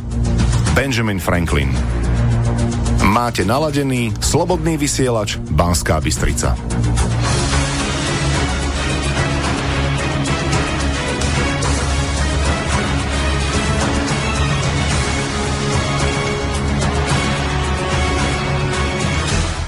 Späť v relácii sám sebe lekárom číslo 223 na tému ako sa zbaviť farmaceutických liekov. Prvá časť, lebo to bude nadlhšie. Z Bratislavského štúdia Slobodného vysielača Marian Filo a na dráte máme nášho hostia, doktorku medicíny Ludmilu Elekovú. Kto by sa chcel niečo spýtať, môže nám napísať e-mail na studiozavinačslobodnyvysielac.sk alebo zavolať na naše nové, čo sa Bratislavy týka nové, telefónne číslo 9, 0951 485 385. No, e, pomerne dobre sme doteraz, alebo obsiahlo prebrali lieky na tzv. metabolický syndrom, kam teda spada vysoký krvný tlak, cukrovka a tieto záležitosti. A teraz e, dosť veľa žien o, na svoju vlastnú škodu podľa mňa a, užíva tzv. hormonálnu antikoncepciu. Údajne je tu aj nejaká pre mužov, ale to sa nejak neujalo. Že je to hlavne záležitosť e, žien a čo ja viem aj z záležitosti okolo očkovania, tak to moc neprospieva imunite tak a mnohým ďalším veciam, že tá hormonálna antikoncepcia je alebo teda jej užívanie je rizikovým faktorom pri všelijakých rôznych chorobách. Čiže je rozumné, akože keď už, tak uh, túto záležitosť uh, riešiť nejak inak. No a čo možno očakávať, alebo čo teda robiť, keď uh, povedzme ženuška pochopí, že toto nebola dobrá cesta a chce na to ísť rozumnejšie. Uh, jako co má dělat a poté, co vysadí, myslíte? No hej, že sa rozhodne vysadí, takže či akože len tak hej, z ničeho nič a no. Čo, čo tak samozřejmě, že může, ale teď je problém v tom, že uh, čekajte chvilku, já jsem tady jsem nějaký to článek a moment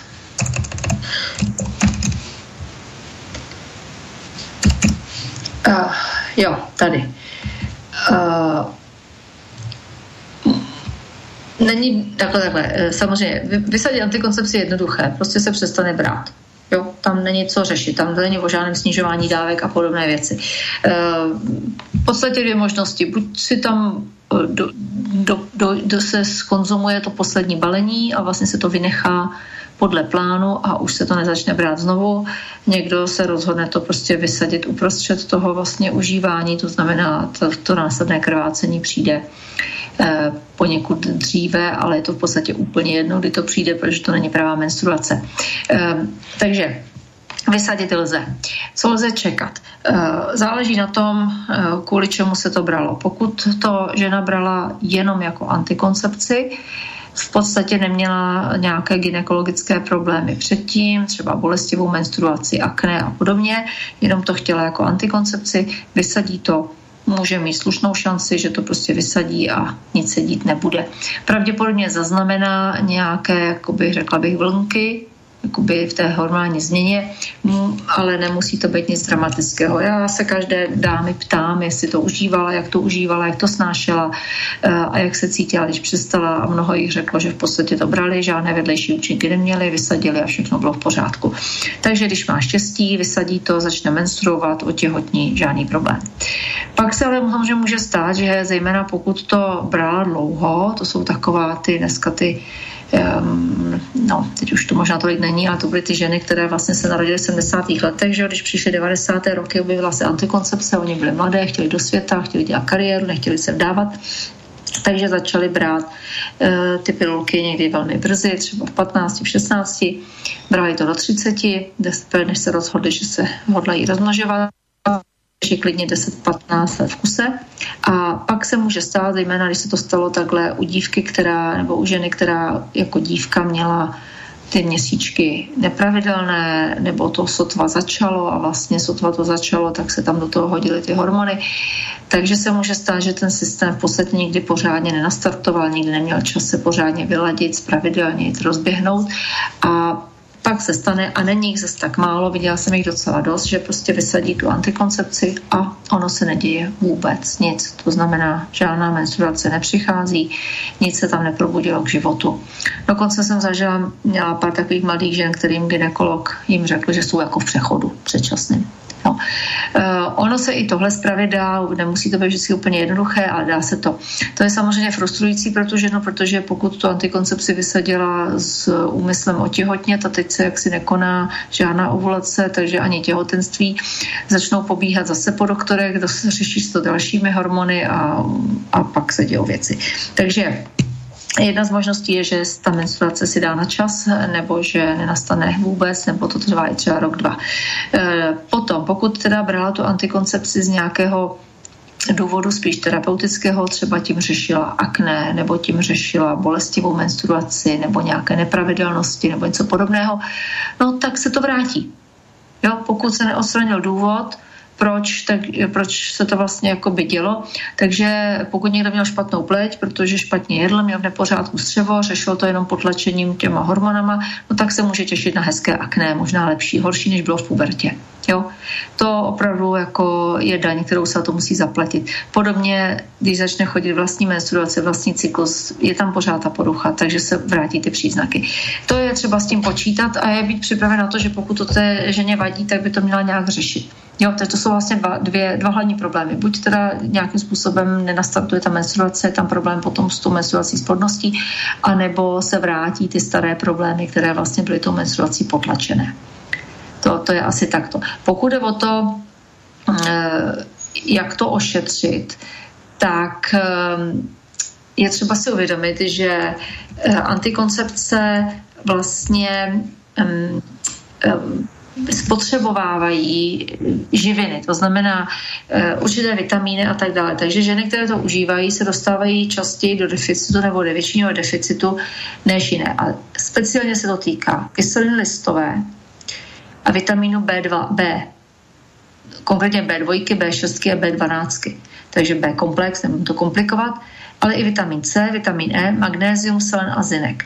Takže to jsou věci, které v podstatě mm, e, lze předpokládat, že po delším užívání, zvlášť pokud ta strava nebyla velmi dobře sestavená, aby byla bohatá na zdroje těchto vitamínů, e, že ta žena bude v deficitu. Jsou to docela závažné deficity, zejména ta kyselina listová a podobně, když by se bralo v úvahu, že, že um, se chystá nějaká, nějaké těhotenství.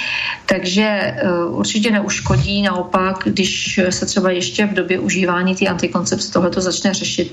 To znamená, ta žena se spotře- zamyslí, zaměří na to, aby měla dostatek zinku a Ehm, zejména pokud eh, ta menstruace nechce přijít po vysazení antikoncepce. Jo. Takže... Máme, um, máme telefonát, tak jak vás můžem prerušit teda, dáme priestor poslucháčovi alebo posluchačke. Pekný večer prajeme, komu kam? Haló? Čo to? Nepočujem. No, čo sa deje? To vyzerá, že na linke je. A nepočujem nikoho v telefóne. Tak, uvidíme. Tak nič, asi z toho nebude. Dobře. Počujete mě, jo? Takže ah, už teraz, už uh... počujeme. No, no čo, Peter? Haló? Hm, nehovorí. Tak nevím. Pojďme teda Takže, na ten zinek. Mhm. Mhm. Takže zinek. Doporučuje se brát tak 30 mg a určitě je dobré se zaměřit i na zdroje zinku, což jsou zejména takové ty mořské plody, jako mušle a takové. Červené maso, říká se dýňová semínka, jako tam je, ale i drůbež. Takže v podstatě jako je problém se zinkem je v tom, že on je docela z té půdy vyčerpaný. Takže když není v půdě, nebude ani v rostlině a nebude možná ani v tom zvířeti, co tu rostlinu snědlo. Takže jakoby je bezpečnější, když lze předpokládat deficit, ho prostě užívat. Jo? On se většinou dává v kombinaci se selenem, což je docela dobrá, dobrá kombinace. Takže zde magnézium, to je další věc, kde je v podstatě mnoho lidí deficitních a ty důvody jsou dva. Jednak je eh, nízký příjem, protože když vlastně se nejí moc zeleniny, jí se taková ta šklebová potravina, tak vlastně magnézium je hlavně chlorofil. Jo, my máme uh, vlastně molekulu hemoglobínu, tam máme železo, proto máme červenou krev, protože železo barví do červena, ale rostliny mají v podstatě velmi podobnou molekulu, která se říká chlorofil, to vypadá úplně stejně jako ten živočišný hemoglobin, jenom uprostřed krom místo železa sídlí magnézium, proto je to zelený. Takže kdykoliv jíme něco zeleného, listového, tak jíme magnézium. Takže eh, pokud někdo nejí moc zeleniny, tak nebude mít magnézium, ono těch, eh, těch výživových eh, zdrojů jako jsou i jiné, hlavně ty rostliny. A současně vlastně, když se metabolizuje glukóza, tak se na toto magnézium spotřebovává. Takže ten důvod, proč lidi eh, konzumující tu klasickou vysokosacharidovou stravu jsou deficitní, je dvojí. Jednak mají nízký příjem a ještě to, co mají, hodně spotřebovávají. Takže eh, ten... Mám um, signál, ale nepočujem vás vůbec. Aha. Skúš sa ten posluchač dovolať. No. Iba nejaký slabší brum tam je. Malinké.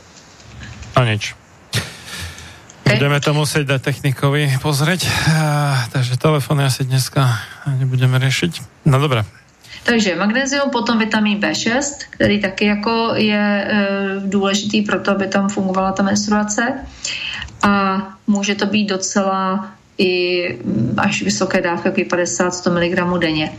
E, A další živiny může být vitamin A. Vitamin A je zajímavá věc, to je takový, byl trošku na indexu, protože vitamin A je strašně důležitý jak pro imunitu, tak prostě pro já nevím, dělení buněk, prostě pro spoustu jako věcí. A e, protože tady bylo, byly potraviny, které ho obsahují posledních pár desetiletí na černé listině, bavíme se o tmavém masu, o vnitřnostech, o takových věcech, tak mnoho lidí má dostatek vitamínu A. Vitamin D, ten už jsme probírali. Takže tohle se dá zvládnout třeba olejem z trestčích jater. A další věc je, která, eh, co je důležité, kdyby se náhodou stalo, že teda nějaká žena přestane brát antikoncepci a zjistí, že ta menstruace se nějak nechce dostavit, nebo že to tam nějak jako zlobí, tak je třeba si uvědomit, že um, ty vaječníky jsou až jako ty vykonavatele. Jo? Ten řídící systém je v hlavě, v hypofýze, respektive v hypotalamu. A vlastně se musí celá ta osa, celá ta, ta komunikační síť hormonální vlastně dát do pořádku. Takže důvod, proč když žena přestane brát antikoncepci a nemá menstruaci, je, že má v podstatě vypnutou tu signalizaci z hypofýzy. A to, to někdy naskočí samo, někdy ne. Takže určitě je důležitý dbát na biorytmy, to znamená noc, den, světlo, tma, jo, jakoby, aby se vyplavovaly ty hormony, kdy mají, to znamená hlídat si včasný spaní, ráno vstát, vylíst na to slunce, vystrčit jako nos na světlo, napálit tam ty luxy, eh, jo, aby se tam tyhle věci rovnaly, takže třeba nějaký melatonin na noc pro jistotu, tedy taky pomáhá. Druhá věc je strava, která by zase měla být eh, udělána tak, aby se nenarušovalo vyplavání kortizolu. Jde v podstatě o sladění veškerých těch hormonů a potom tam do toho naskočí i ty pohlavní hormony. Takže to je, to je věc, která se taky v podstatě eh, musí zohledňovat. Jo? Takže v zásadě jde o to ve dne, vylíz ven, na slunce hlavně ráno, a večer jít včas spát, mít zatemněno a prostě tyhle ty věci tam dát. Um, druhá věc je, že eh, některé ty ženy um, je to takové, jako já si ne, ne, nemůžu vybavit, že bych měla nějakou jasnou typologii, ale některé, říkám z nich, mají takovou tu kombinaci, že jsou vlastně do toho ještě trochu hubené. Takže když tam vůbec ta plodnost byla taková trošku jako, jako ohrožená, bylo to tak na hraně, tak tohle to může být něco, co do toho hodí ještě další problém. Mluví se o takzvané triádě ženských atletek, když jsou to ty ženy, co jako strašně moc trénujou, k tomu se, že mají výraznou fyzickou námahu, k tomu se jakoby podídají, to znamená nenajedí se dostatečně, no a pak ztrácí menstruaci. Takže určitě pokud ta žena, která jakoby vysadila antikoncepci, chce otěhotnět, ale má problém třeba s váhou, tak by se měla trošku vykrmit. To myslím naprosto vážně. Jo, aby to nepřeháněla prostě s pohybem, takže trénovat v takové situaci půlmaraton není zrovna dobrý nápad. Pohyb ano, ale jako s rozumem. Jo, to je třeba jako opravdu opravdu jako eh, vzít v úvahu a to, že se v podstatě mnoho dívek mladých jako podídá a tak je to prostě bohužel dneska běžné. A stres, samozřejmě. To je taková, jako se říká, taková ta knížecí rada, že se snadno řekne, nemějte stres, protože některé ty ženy um, je to takové, že ono jim není 30, kdyby jim bylo 30, to bylo ještě fajn, ale ono jim třeba 35, že jo, jeden 35, 36 a teď si vzpomenou, že by to chtělo to dítě a vysadíte a to koncepci po těch 15 nebo kolika letech 630, no a to už jim trošku jako ty hodinky biologicky tikají docela nahlas, jak časovaná bomba. A ono to nejde a měsíce ubývají a oni v podstatě začnou šívat, když to tak řeknu jednoduše. Jo, a to je to samozřejmě je problém, že jo. Teď se třeba najde u toho muže taky něco, že ty spermie nejsou zrovna v optimální kondici, začnou vymetat ty kliniky, že jo, do toho nějaké ty hormonální stimulace, no a, a jak už to jde. Takže je to takové to smutné téma, protože to je strašně časté téma, a e, člověk neví někdy, co jim říct, protože si v duchu říká, no a co jste jako čekali, že jo, kde jste dali rozum, proč jste si tohle neřešili dřív, proč prostě přemýšlíte až teď, když jenom zjistíte, že jste pokrk v problémech. Je to někdy těžké. A e, a když se do toho ještě přidá ta mužská neplodnost, tak, tak bohužel. Ale určitě bych řekla, že mm, by si to měl hlavně každý rozmyslet, jestli to nasadit. Dneska bych řekla, přibývá těch mladých děvčat, co ty, tu antikoncepci nechtějí jako před možná deseti lety mi snad skoro každá řekla, že to bere. Aha. Jo, bylo jich strašně moc. Většina to brala. Hmm. A teď bych řekla, že se mi obi, častější objevilo odpovědi, že nikdy jsem to nebrala, nechci to, nebo vysadila jsem to sama od sebe, prostě už jsem to nechtěla. Já si vždycky ptám, proč to vysadili. A některá řekla, no já jsem zrovna neměla partnera, tak proč bych to brala, jo, nebo jiná řekla, no já jsem naopak partnera měla, chtěla jsem mi dítě, tak jsem to vysadila. Třetí mi řekne, ono mi to nedělalo dobře, ale přibývají odpovědi, prostě jsem se dozvěděla, že to není ono, rozhodla jsem se, že to nechci. Takže se jakoby probírají a stále více jich v podstatě e, to nebere a docela přibývají i mladé maminky, tak to mám radost, že když tam člověk vidí nějakou 25 letou, 26 letou, než 40 letou. A, e, ale je to pomaličku, že jo, ty ginekologové pořád tlačí, někteří už tolik ne, protože taky asi už co zjistili. Um, takže asi tak. No, no, tak to odkladanie, že, že kedy bude mať prvé dieťa alebo druhé, tak do príliš vysokého veku kvôli kariére, štúdiu a tak ďalej, to už mnohé možno zistili, že tá kariéra a štúdium ich až, až tak moc e, nenaplňa. Eh, no, ehm, nebo prostě vystudovali a, a rozhodli se, že to udělají takhle a prostě našli ku, ku podivu i nějakého mladíka, který byl ochotný s tím pomoct. tak, eh, a dokonce jsem měla tuhle tam nějakou třicátnici, to už měla třetí. Aha. No. Ale zase mi porodili loni dvě 49 leté paní, dvě první 49. Jo. A tak to, to by som už povedal, že to už majú akože po plodnom no. období, ale tak to, to ma celkom prekvapuje, že prvé dieťa 49, fú. E, já to nebudu radši komentovat, mě náhodou poslouchali, ale, ale e, já jsem to spíš pak, jako z kraje jsme se snažili, že jo, oni přišli několik let, tam bylo nějaký úsilí, nakonec to skončilo umělým oplodněním, nám to prostě nešlo. Ta jedna mám pocit, že má dokonce zdarovaného vejce ale uh, já už jsem jim tam pak je trošku vymlouvala. Jo, když už se přehoupil přes tu 45, tak jsem na ně tak jako decentně apelovala, aby se zamysleli, že to není o tom to porodit, to jako je brnkačka, ale kolik jim bude, až tomu děcku bude 10 a tak dále. Jo.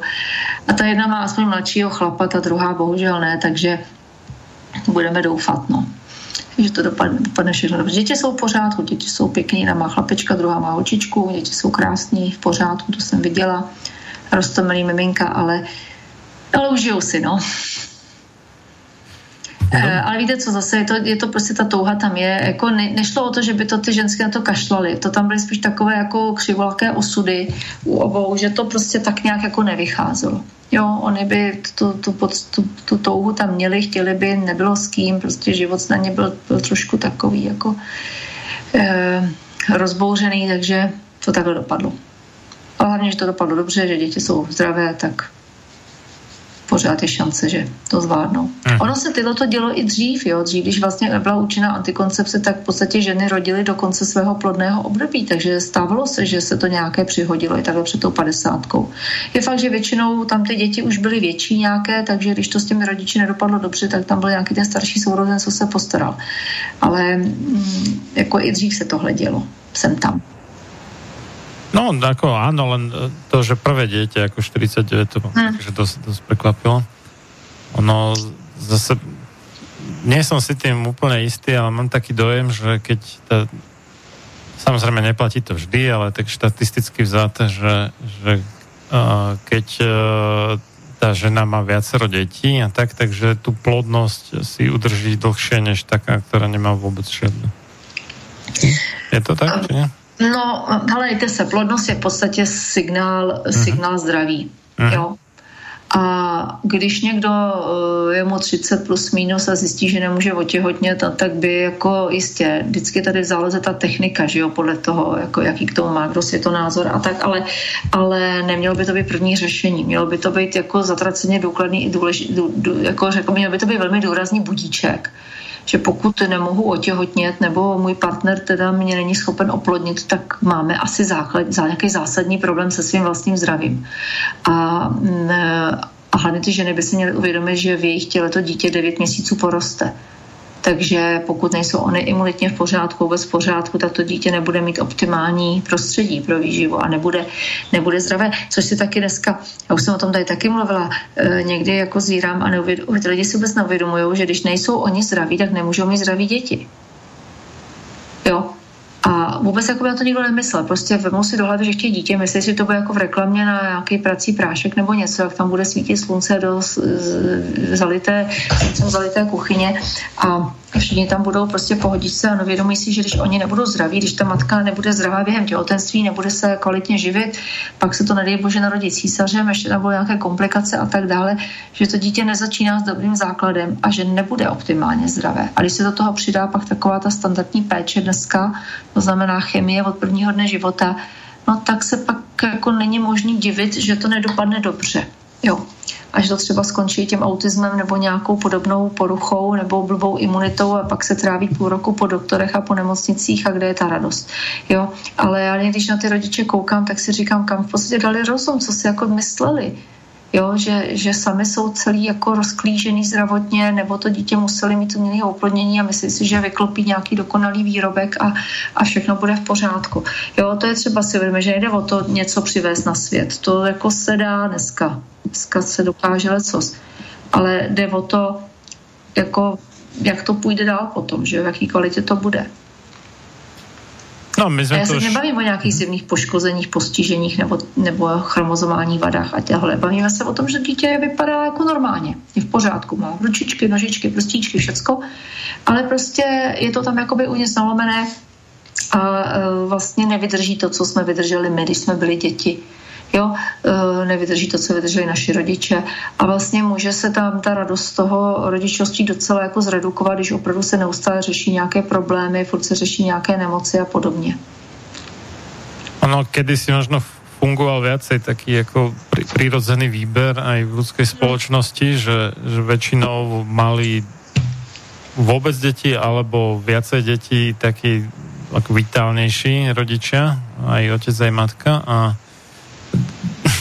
tým, jak v podstate postupne degeneruje, hlavne teda tá tzv. technicky vyspelá civilizácia, mm. tak uh, percento tých, e, čo som nazval žvítelných, alebo teda životaschopných do vysokej miery postupne klesá a že je tak čoraz častejšie. A vtip je v tom, že pokiaľ sa s tým niečo seriózne nerobí, tak to má tu tendenciu z generácie na generáciu narastať. To jsou ty Potengerovy kočky, jestli jste o tom někdy slyšel. Ne, ne, ne. No, byl nějaký doktor Potenger, který, e, myslím, to bylo v 30. letech, eh, takový zvláštní vědátor a on pěstoval kočky, respektive pěstoval kočky. Měl takový velký výběh a tam prostě nechával ty kočky, ať se tam množí, jak chtějí.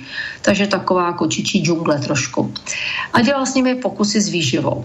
E, část těch koček dostávala prostě syrové mes, mle, maso a nějaké to nepasterizované syrové mléko a těm druhým to různě vařil nebo jim dával to mléko sušené a kondenzované a podobně. A ne, prostě tam systematicky krmil tímhle, takže to prostě dostávali pořád. A zjišťoval, nechali tam úplně volně se množit a, a prostě žít a umírat a tak. A sledoval, jak se to projeví, ten, ta výživa na vlastně na, na zdraví a kvalitě těch následujících generací. No a zjistil zajímavou věc, že ty kočky, které vlastně jedly tu stravu jakoby přirozenou, tak ty byly zdraví. Ty byly zdraví, plodní, chovali se tak, jak měli. A ty, co dostávali stravu, která byla nějakým způsobem jakoby denaturovaná nebo, nebo prostě zpracovaná, tak eh, se z generace na generaci měnily a bylo to velmi rychlé. Takže v podstatě většinou, pokud tomu včas nezabránil, ve čtvrté generaci se přestali rozmnožovat a vymřeli. A ty změny byly poslouchejte dobře, protože to člověku vyvolává docela jako, jako řekněme, mrazení. E, samičky začaly být agresivní a chovaly se spíš mužsky. Samečkové tak jako sfeminizovali, začaly být takový jako spíš úzkostný, řekněme ufňokaný, hysterický. A e, zhoršovala se plodnost, to znamená, množily se mrtvé, porody nebo potraty, nebo ta kočka vůbec nezabřezla, nebo když porodila, tak to byly různá nedochůčata, z nich jich hodně pomřelo, až až té čtvrté generaci většinou buď porodili mrtvý vrch nebo neporodili vůbec. A ta mláďata se chovala, dalo by se říct, autisticky. Jo? Chovala se div, divně, eh, měli deformity obličeje, zužovaly se jim čelisti, měli záchvaty jako agresivity v steku, chovali se prostě zvláštně. A eh, když si člověk uvědomí, jak to vypadá dneska s lidma z naší společnosti, tak je to docela jako, jako mrazivá paralela. No a když teda zasáhl v, té, v, tě, v tom chovu včas, a ještě když se tam zachovala nějaká plodnost a začal ty kočky zase dobře živit, tak trvalo zhruba další tři generace, než se to vrátilo na to optimální zdraví. Takže jinými slovy, pokud se nezastavíme včas, tak prostě vyhneme. No a pokud... A pokud se vzpamatujeme včas, tak to bude trvat další tři generace, to je takých nějakých 75 Než se vrátí, pokud bychom opravdu hmm. systematicky, jako rozumíte, on tam měl tu skupinu koček, tak jim změnil krmení a týkalo se to všech, když to my tady nemůžeme lidem nařídit, co mají jíst. Jo? Ale pokud se někdo přistihne při tom, že si říká sakra, tak já už budu asi třetí generace potengerových koček, už to mám docela nahnutý, tak si musí uvědomit, že ještě jeho děti na tom budou blbě a děti jejich dětí, když ty děti budou dělat ty správné věci, že to bude trvat tři generace, než se to spraví. Jo, takže to, co dělají dneska ty mladí se sebou, blbě, ovlivňuje zdraví jejich vnoučat. A pravnoučat.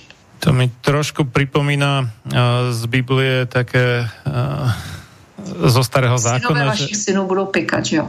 No, ano. že do, do sedmého Do sedmého kolene. No. Ano, přesně tak. Takže to je třeba si uvědomit, že když někdo dneska mladý a užívá se, nějak si prasí a, a já nevím, kouří, bere drogy, žere nějaký hrůzy, kašle na to, tak si musí uvědomit, že nejde jenom o něj. Že opravdu ovlivňuje zdraví nebo kvalitu, když to myšlí svého potomstva a možná i skutečnost, jestli to potomstvo vůbec bude.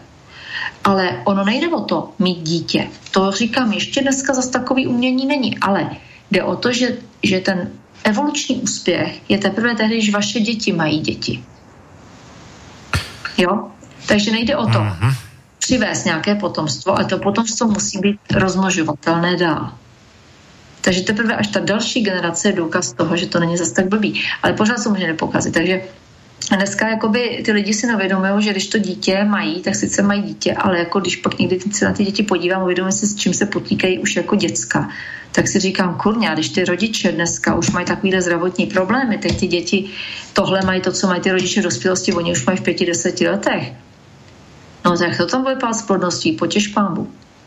A existují takové katastrofické vize eh, některých lékařů, co o tohle vědí, říkají jedna autorka, taky takové knížce, knížka o výživě, to je taky velmi dobrá, akorát si jenom v angličtině jmenuje se to Deep Nutrition, což znamená něco jako hluboká výživa, jako nebo do hlouby jdoucí výživa.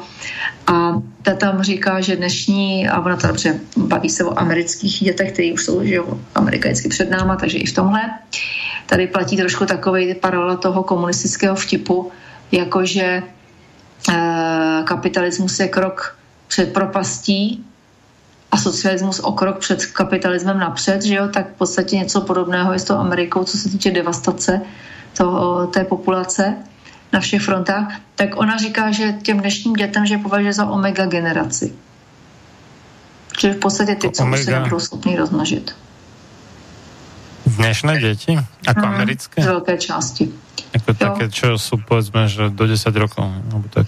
Uh, no, takhle asi úplně ne, mm. ale Uh-huh. Ale e, jiná zase e, lékařka, ta se někde nechala slyšet, že v podstatě pokud se neudělá nějaký razantní změna, což se tím vypadá, že se neudělá, jak to tak člověk vidí, protože se vlády starají o úplně jiné věci, tak e, by se klidně mohlo stát, že do několika, možná se toho ještě my dožijeme, že polovina dětí v, záp- v anglosaských zemích bude autistická, druhá půlka bude mít nějaké nemoci, my, zbytek těch civilizovaných zemí, jsme tak hnedka jako druhý ve frontě a teprve za náma jsou ty, co se do nás dotahujou.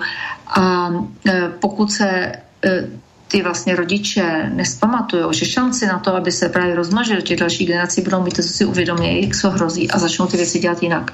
To znamená, nepůjdou s tím stádem, jo, nebudou jíst to, co jí, ten, jí ty ostatní, budou přemýšlet, budou si hledat ty cestičky, samozřejmě ty cestičky nejsou ideální, děláme, co můžeme, je to vždycky kompromis, ale budou si vybírat, budou ochotní investovat třeba do kvalitní stravy, do toho budou vědomě dělat rozhodnutí, které budou to zdraví podporovat, nepůjdou jako tupě s tím stádem, jenom protože všichni to dělají, všichni to jedí, všichni se takhle chovají, tak já taky.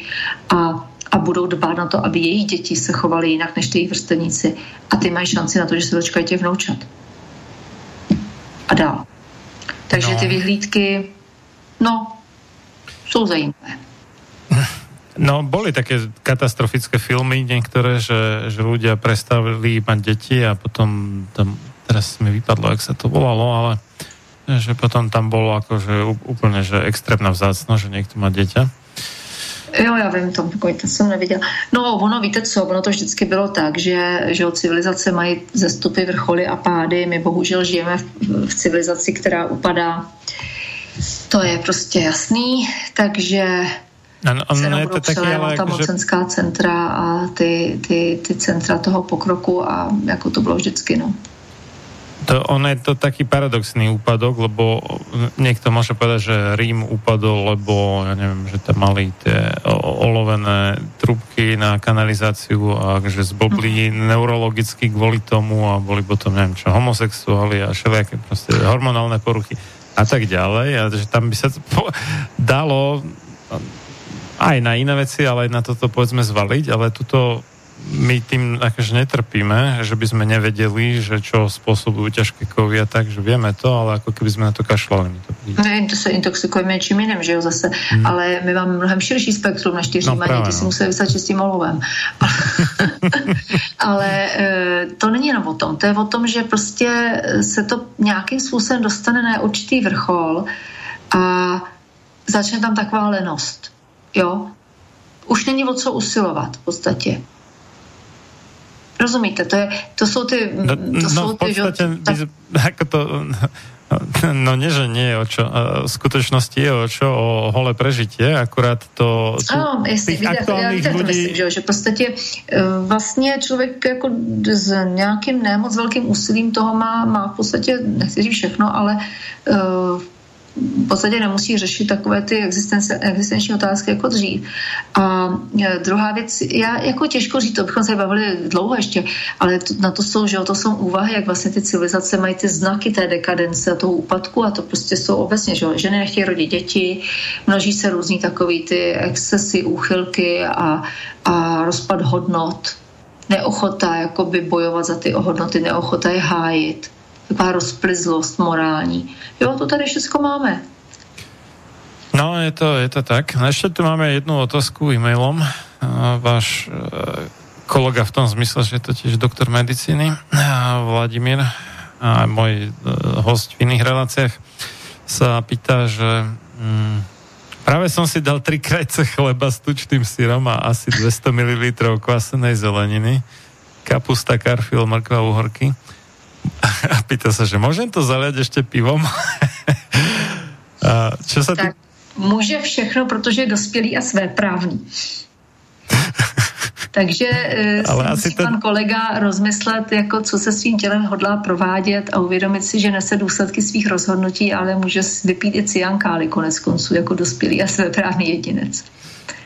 Takže jestli chce mít hodně zajímavou noc, tak ať si to pivko klidně ještě dá. Aha, a vrajte, že to asi je úplně dobrý nápad. Ne, samozřejmě, že není. Zaprvé není úplně dobrý nápad jíst půl v noci. Uh, no, on to písal pred pol hodinou, ale je tak, no, akože tak dobre. Tak pozdě. no a potom ešte, že čo sa týka tých cukrov, desiatky rokov sme čítali o škodlivosti tukov, teraz mm. prišlo zase obdobie prekliatia cukrov, takže by sme mali vlastne asi jesť iba meso, ktorým sa Ne, ne, právě, že ne, ty tuky jsou rehabilitovány. Ono se ukazuje, že ty tuky byly na pranýři zcela nevinně a zbytečně. Jo, zcela nevinně a zbytečně a v podstatě je to spíš oprava nesprávného názoru, než že by to byla nějaká novinka. Jo, pokud si dá práci a lidi přečtou si opravdu jako kvalitní literaturu, tak pochopí, že e, ta proticholesterolová, protituková jakoby křížová výprava vůbec nestála na vědeckých základech. Ono se vlastně ukazuje, že to stojí na podvodu úplně od začátku. Hmm, to by bylo na celou reláciu asi. To je na celou reláciu, no o tom, co prováděl Ansel Keys tehdy. To, to by sme si mohli niekedy dať v budúcnosti, keď doberieme to, ako sa hmm. zbaviť farmaceutických liekov. Já jsem to teď psala do Meduňky, protože jsem to už asi napsala čtyři díly o tom cholesterolu, pokračuju, že jo, je to v podstatě všechno jinak. Dobré, Takže tak. ne, žádný maso, naopak, jako naopak se mají, jakoby, on když si člověk vezme, eh, jakoby uvědomí si, kolik potřebuje člověk zhruba energie na den, jako stačí řádově, není třeba jít do detailu, takže bavme se o nějakých 80 tisících kilojoulech.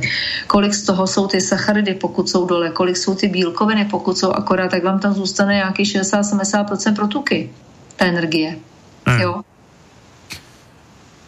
Protože ono, ono tam to nemůžete jít bílkoviny jako hodně. Bílkovin se jí akorát, protože eh, bílkoviny to je daný, eh, biologickou potřebu má každý druh nějakou. Takže člověk má biologickou potřebu bílkovin zhruba gram na kilo váhy a den, libové váhy. Jo, to je ideální váhy, ne toho tuku. Takže metrákový člověk, který by měl vážit 60 kg, má 60 gramů, ne 100 gramů.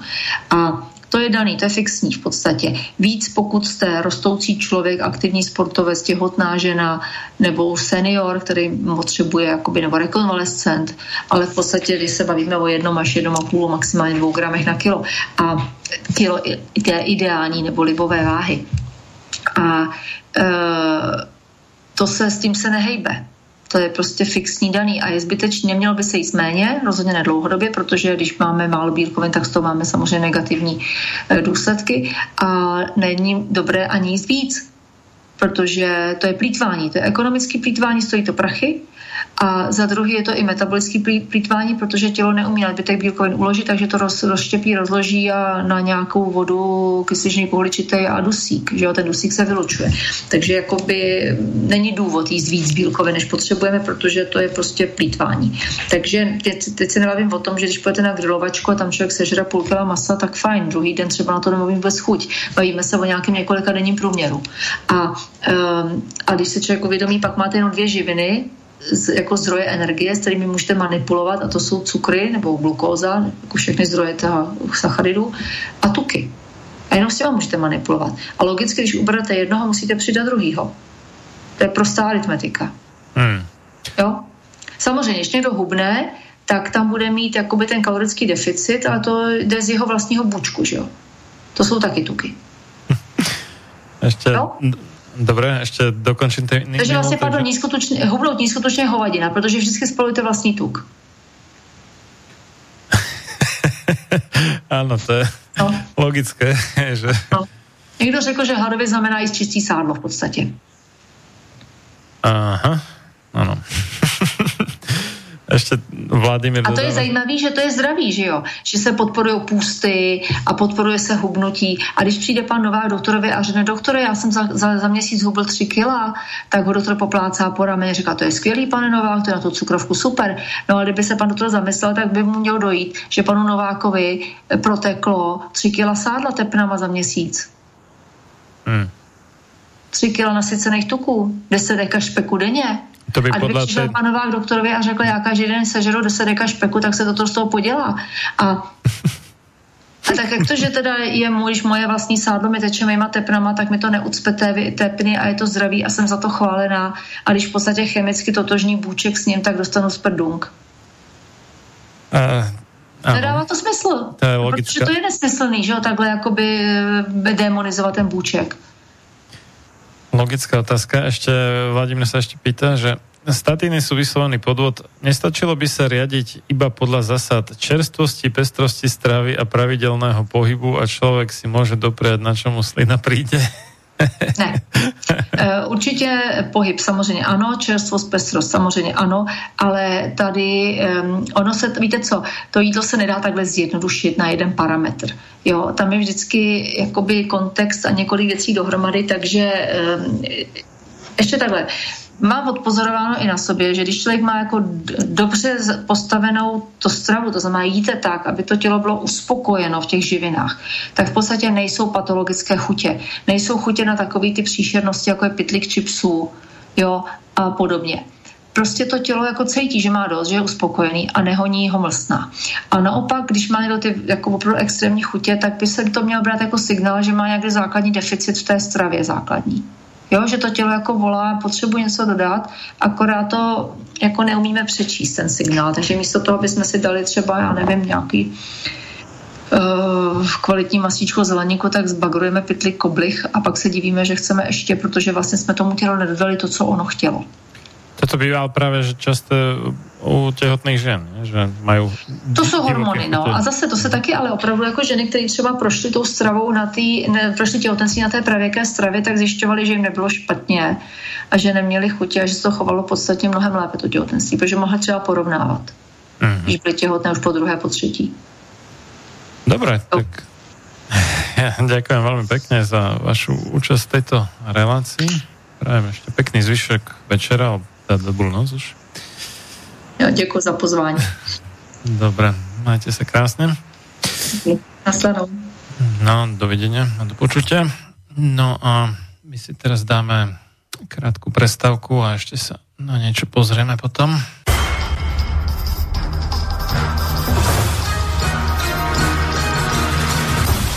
Preto nech neprejde jediný deň bez toho, aby ste vy, Slovania a synovia týchto kmeňov, nevykonali jediný dobrý skutok pre svoj kmeň. Obraňujte jeho právo, vzdelávajte ho a nestaňte sa nikdy služobníkmi jeho cudzích vládcov. Ľudovít Štúr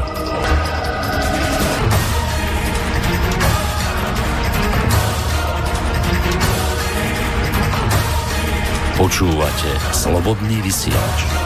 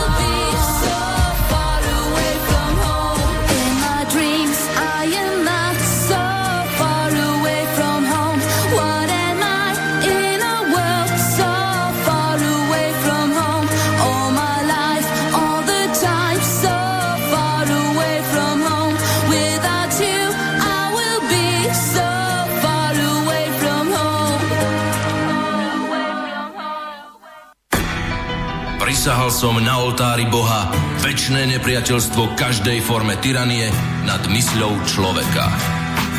Thomas Jefferson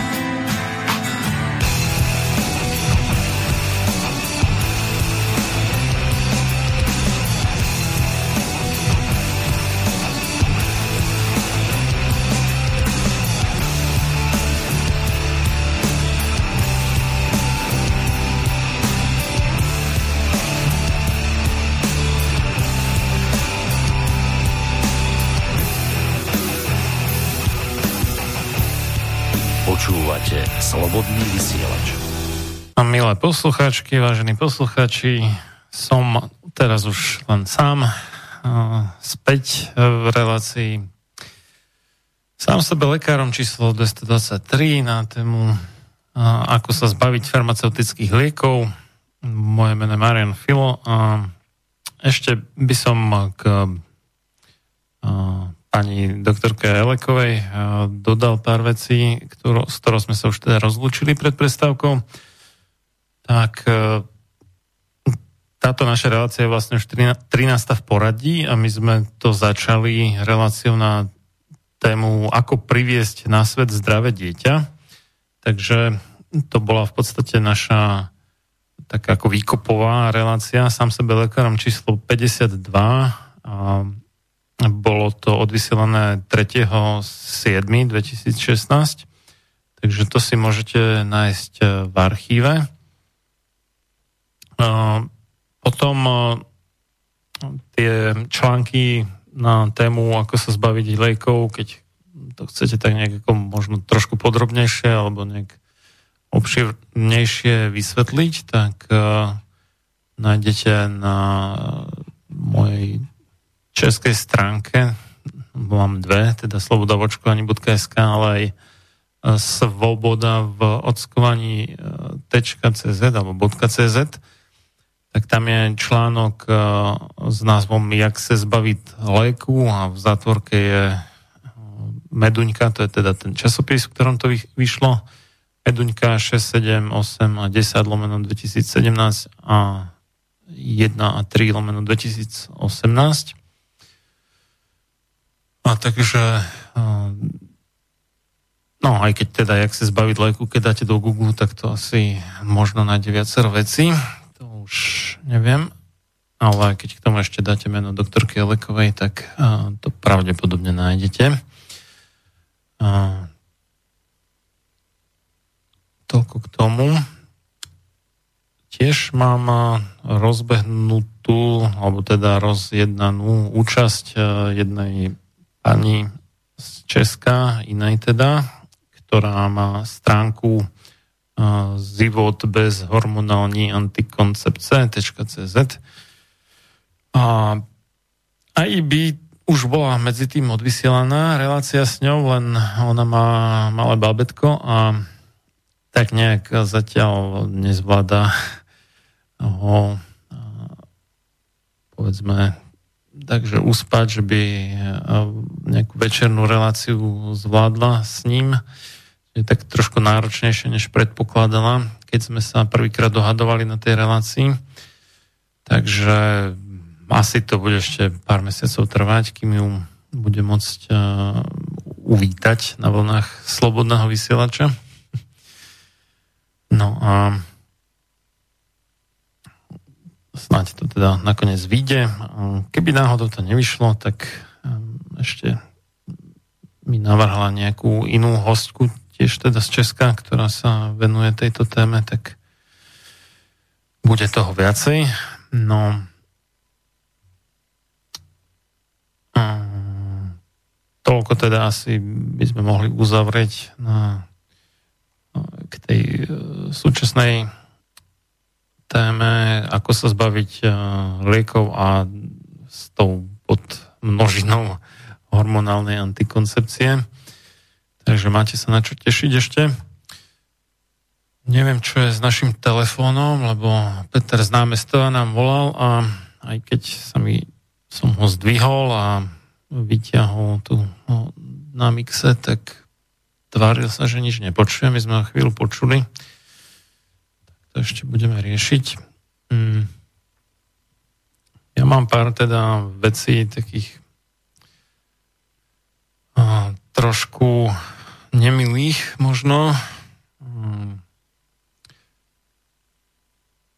Sme v ostatných dvoch týždňoch asi zhruba obviňovaní zo strany nášho už medzi tým teda bývalého kolegu Martina Bavolára toho, že potierame tú slobodu slova, nedovolíme mu vysielať jeho úspešnú reláciu, konšpiračný byt a tak ďalej.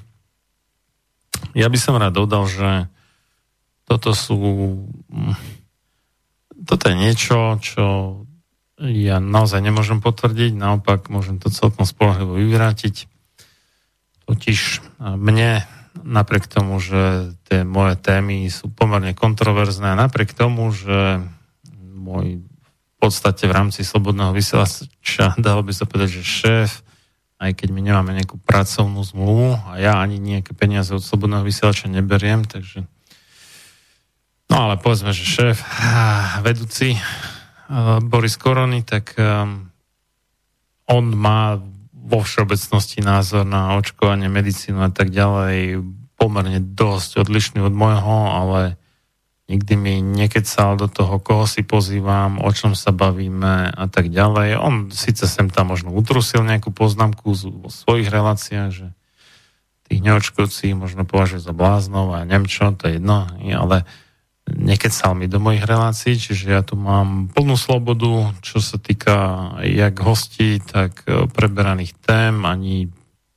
nič z toho, čo som kedy ja povedal, alebo ľubovoľný z mojich hostí nebolo predmetom nejakého, či už výstrahy, alebo e, nejakého vyhrážania sa, že ešte raz a končíš na slobodnom vysielači a podobne. Takže a, to, čo tvrdí Martin Bavolár, je dosť ďaleké od pravdy. A v čom je ten vtip? Tak uh, on mal nejaké povinnosti, dostával nejaké peniaze od slobodného vysielača, čo ja teda nedostávam, až na dve výnimky a to bola jedna, neviem teraz koľko, 10 eur asi, alebo čo som dostal na Taxigras. A potom ešte som dostal nejaké Mikulášovné od Borisa minulé Vianoce a to ale teda nepokorilo ani z polovice moje náklady čisto na dopravu. Nie to ešte nejaký, že by som z toho honorár. A pretože ja bývam v Žiline a štúdia máme v Banskej Bystrici a v Bratislave. No a cesta do Bratislavy jedna je tak 20 eur a do Banskej Bystrice takých nejakých 11 eur. Keď rátam aj MHD, aj vlak. No, dobre. Takže Martin mal nejaký plat, alebo čo to bolo, neviem presne v akej výške, ale mala aj nejaké povinnosti a bola nejaká zmluva, no a žiaľ teda neplnil si tie povinnosti, robil veci nad rámec dá sa povedať, že aj slušného správania, ale aj e, nad rámec dohody, alebo teda niečo neplnil. Bolo toho veľa, nechcem to nejak akože rozoberať, ale toto bolo dôvodom, prečo bol odidený zo Slobodného vysielača koncom apríla. Nemusel byť, ale bol v podstate pozvaný na stretnutie, kde sa mali prebrať nejaké nezhody s jednak e, tým, čo mal robiť a nerobil, alebo nemal robiť a robil e, v štúdiu a jednak teda, čo sa týka budovy, v ktorej máme prenajaté Bratislavské štúdio a kde sa správal, nazvime to slušne, proti pravidlám. A stupňovalo sa to do tej miery, že nám správca budovy už ako keby priložil nož na krk, že ak to bude pokračovať, nedaj Bože sa ešte stupňovať, tak bude nám vypovedaný prenájom a treba povedať, že to máme za veľmi výhodných podmienok na to, že to je Bratislava je veľmi málo pravdepodobné, že by sme našli nejakú alternatívu plus e, presťahovať štúdio, nastaviť techniku a tak ďalej, to je dosť náročná úloha. Takže rozhodne sme nechceli kvôli hm, nie, nie že neštandardnému, ale nie únosnému správaniu sa Martina Baulára prísť o toto miesto, tento prenajom. No a to reálne hrozilo. No a keďže Martin sa síce najprv súhlasil, že príde na to stretnutie, neprišiel, tak ani nenavrhol nejaký iný termín, ani nič, tak bol vymenený zámok tuto, no a v tom bratislavskom štúdiu, no a potom on prišiel akože vysielať a svoju reláciu, ktorú už ale nemohol vysielať, lebo jeho kľúč už neudomkol štúdio, tak začal robiť cirkus na svojich uh, profiloch na Facebooku a VKčku a ešte na YouTube a tak ďalej a čím ďalej, tým viacej si začal vymýšľať nezmysly. Uh, nechcem to ani nejak opakovať, kopírovať ani komentovať. A každopádne dôvod toho, prečo odišiel, bol iný. No ale prečo to spomínam, že už do toho zapletol aj mňa. Pričom ja som nebol ani ten, kto mu zariadil odchod zo slobodného vysielača, ani som nebol na tom spomínanom stretnutí. Jediné, čo som ja urobil, bolo, že a som mu kladol nejaké otázky a on na ne teda viac neodpovedal, než odpovedal. A tiež e, tam, kde bol podľa mňa krivo ohováraný či už Boris Korony alebo niekto ďalší zo Slobodného vysielača, tak buď som kladol nejaké otázky alebo požiadal dôkazy, alebo som a, dával odkaz na článok, také pojednanie o tomto probléme, ktorý napísal eh, Boris Korony. No a za toto ma Martin vyblokoval zo všetkých tých svojich profilov a tiež uh, uh, pomazal tie moje komentáre, takže je to také zvláštne, že niekto sa dožaduje slobody slova a potom ju upiera iným, a dokonca aj tým, ktorí mu nejak neublížili. Akurát kladú nejaké otázky a, a mali kritické komentáre. Takže z tohto hľadiska si hovorím, že tento človek je minimálne nekonzistentný a Nemuselo to takto dopadnúť. Dostal výhodnú ponuku na také nejaké osamostatnenie, v ktorom by sa mu pomohlo, podobne ako pomohlo, alebo teda kľúčové osoby zo Slobodného vysielača pomohli a jednak Jurajovi Polačkovi k portálu Slobodný výber, jednak Romanovi Michalkovi k takému tomu no, youtuberstvu pod hlavičkou veci verejné. No ale tak čo už, no proste vybral si túto cestu Martin a neverte všetkému, čo hovorí a keď niečo hovorí, požadujte dôkazy, overujte si všetko. A keď chcete vedieť, ako prebiehala tá moja konverzácia s ním, na Facebooku, respektíve Messengeri v súkromných správach, tak sa môžete pozrieť na môj profil na Facebooku, ktorý je teda na meno Slobodan Očkovič. A ešte upresne, že prečo, že nie je to tým, že by som sa ja za niečo skrýval, za nejaký pseudonym alebo čo, ale keď som si zakladal účet na Facebooku, tak som nejak nechápal rozdiel medzi súkromným profilom a stránkou. Chcel som, aby sa to volalo tak, ako tá moja stránka, teda Sloboda v očkovaní, ale Facebook nejak um, sa mu nepačilo, nezdalo sa mu, že by toto mohlo byť nejaké reálne meno, tak ma nutil to zmeniť. No tak ja som si vymyslel také čo najbližšie krstné meno aj priezvisko, ktoré reálne existujú, aby to teda pripomínalo tú moju stránku. Takže preto Slobodan Očkovič, a, lebo existuje aj priezvisko Očkovič a existuje aj krstné meno Slobodan. No, ale mnohí ľudia nepochopili, že to nie je ani reálne meno, ani uh, nejaký pseudonym, len to malo teda odkazovať na tú moju webovú stránku. Takže na Facebooku som ako Slobodan Nočkovič, neskrývam sa a je to tak, no a bál som sa potom ešte raz si zmeniť meno, keď už som pochopil, že aký je rozdiel medzi stránkou na Facebooku a nejakým súkromným profilom, že aby to nebolo nejaké podozrivé a nezrušili mi ten účet. Tak, tak, tak. Takže keď to chcete vidieť, kto si chce povedzme overovať fakty a pýtať sa prípadne samotného Martina na nejaké detaily, alebo však ja to vrelo odporúčam a vždy vypočuť aj druhú stranu, tak môže si pozrieť na to je ako buď facebook.com alebo dá sa požiť aj skrátená adresa fb.com lomeno slobodan .ockovic no a tam na tom mojom profile nájdete a musíte sa tam ale samozrejme prihlásiť, lebo inak vám to nezobrazí. tak tam nájdete celý záznam skrátka tej mojej konverzácie, ktorý, ktorá teda skončila tým, že ma Martin vyblokoval, myslím, že osobne a že už mu nemôžem ani napísať nejakú správu. A nebol som sám, boli to samozrejme moji kolegovia zo Slobodného vysielača, ktorí si dovolili niečo namietať voči krivým obvineniam.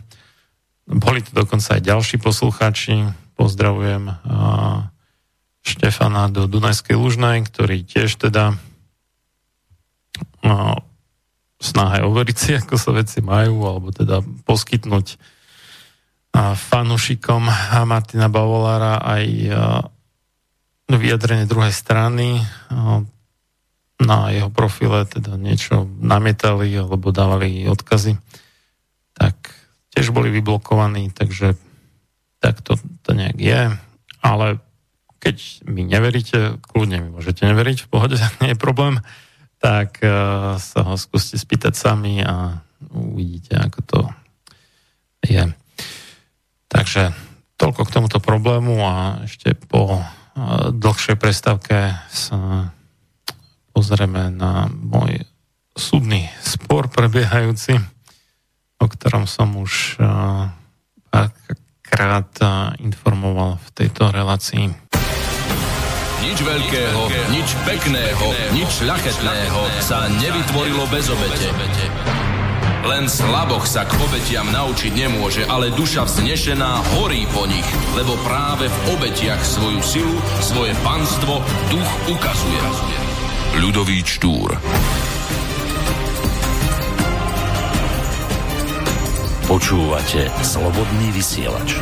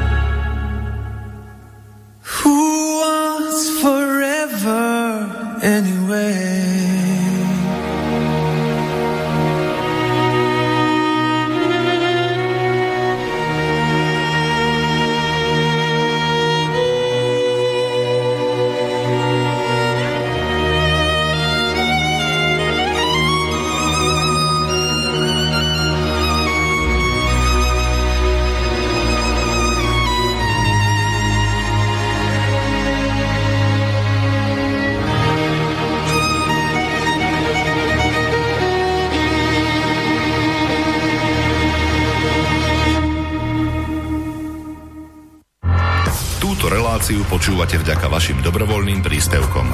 Ďakujeme za vašu podporu. Počúvate slobodný vysielač.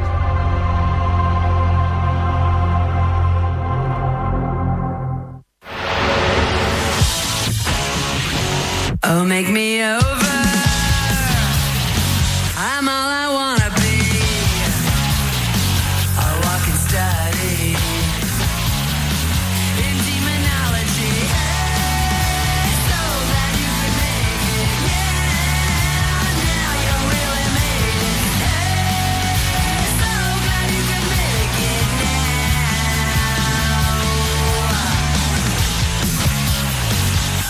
Look at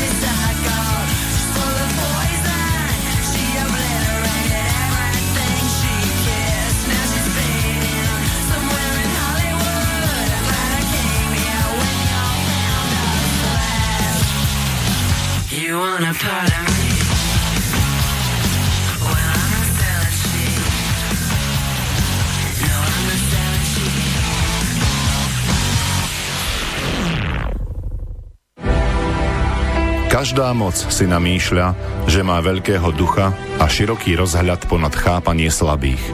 A tiež, že realizuje Boží zámer, pričom porušuje všetky Božie zákony. John Adams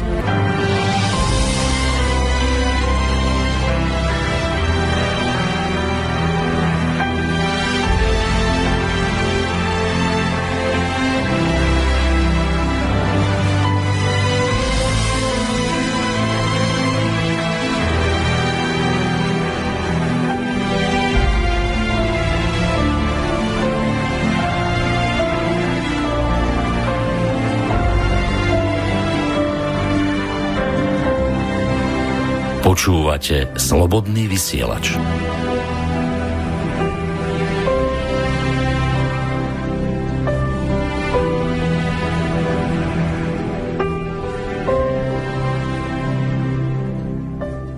Vítajte v poslednej časti relácie sám sebe lekárom číslo 223. Uh, už tentokrát od témy. Uh, z vás, čo počúvate pravidelne túto reláciu, viete, že už od roku 2017, teda už vyše 3 roky, sa so mnou súdia dvaja lekári. Jedného z nich možno až tak moc nepoznáte, pokiaľ teda sa nevenujete bližšie oblasti očkovania a epidemiológie. A to je profesor doktor medicíny Vladimír Olár, kandidát vied. No a ten druhý toho by ste mohli poznať, lebo to bol až do e, konca e, februára 2020, teda ešte pred pár mesiacmi, predseda výboru Národnej rady Slovenskej republiky pre zdravotníctvo a teda samozrejme tiež poslanec Národnej rady a doktor medicíny Štefan Zelník, PHD, ktorý bol aj podpredsedom Slovenskej národnej strany a jedným zo zakladajúcich členov tejto strany, ale po neúspešných voľbách to nejak akože neznesol, nevydržal a vzdal sa jak podpredsedníctva, tak aj členstva v strane. Zvalil to teda všetko na Andreja Danka.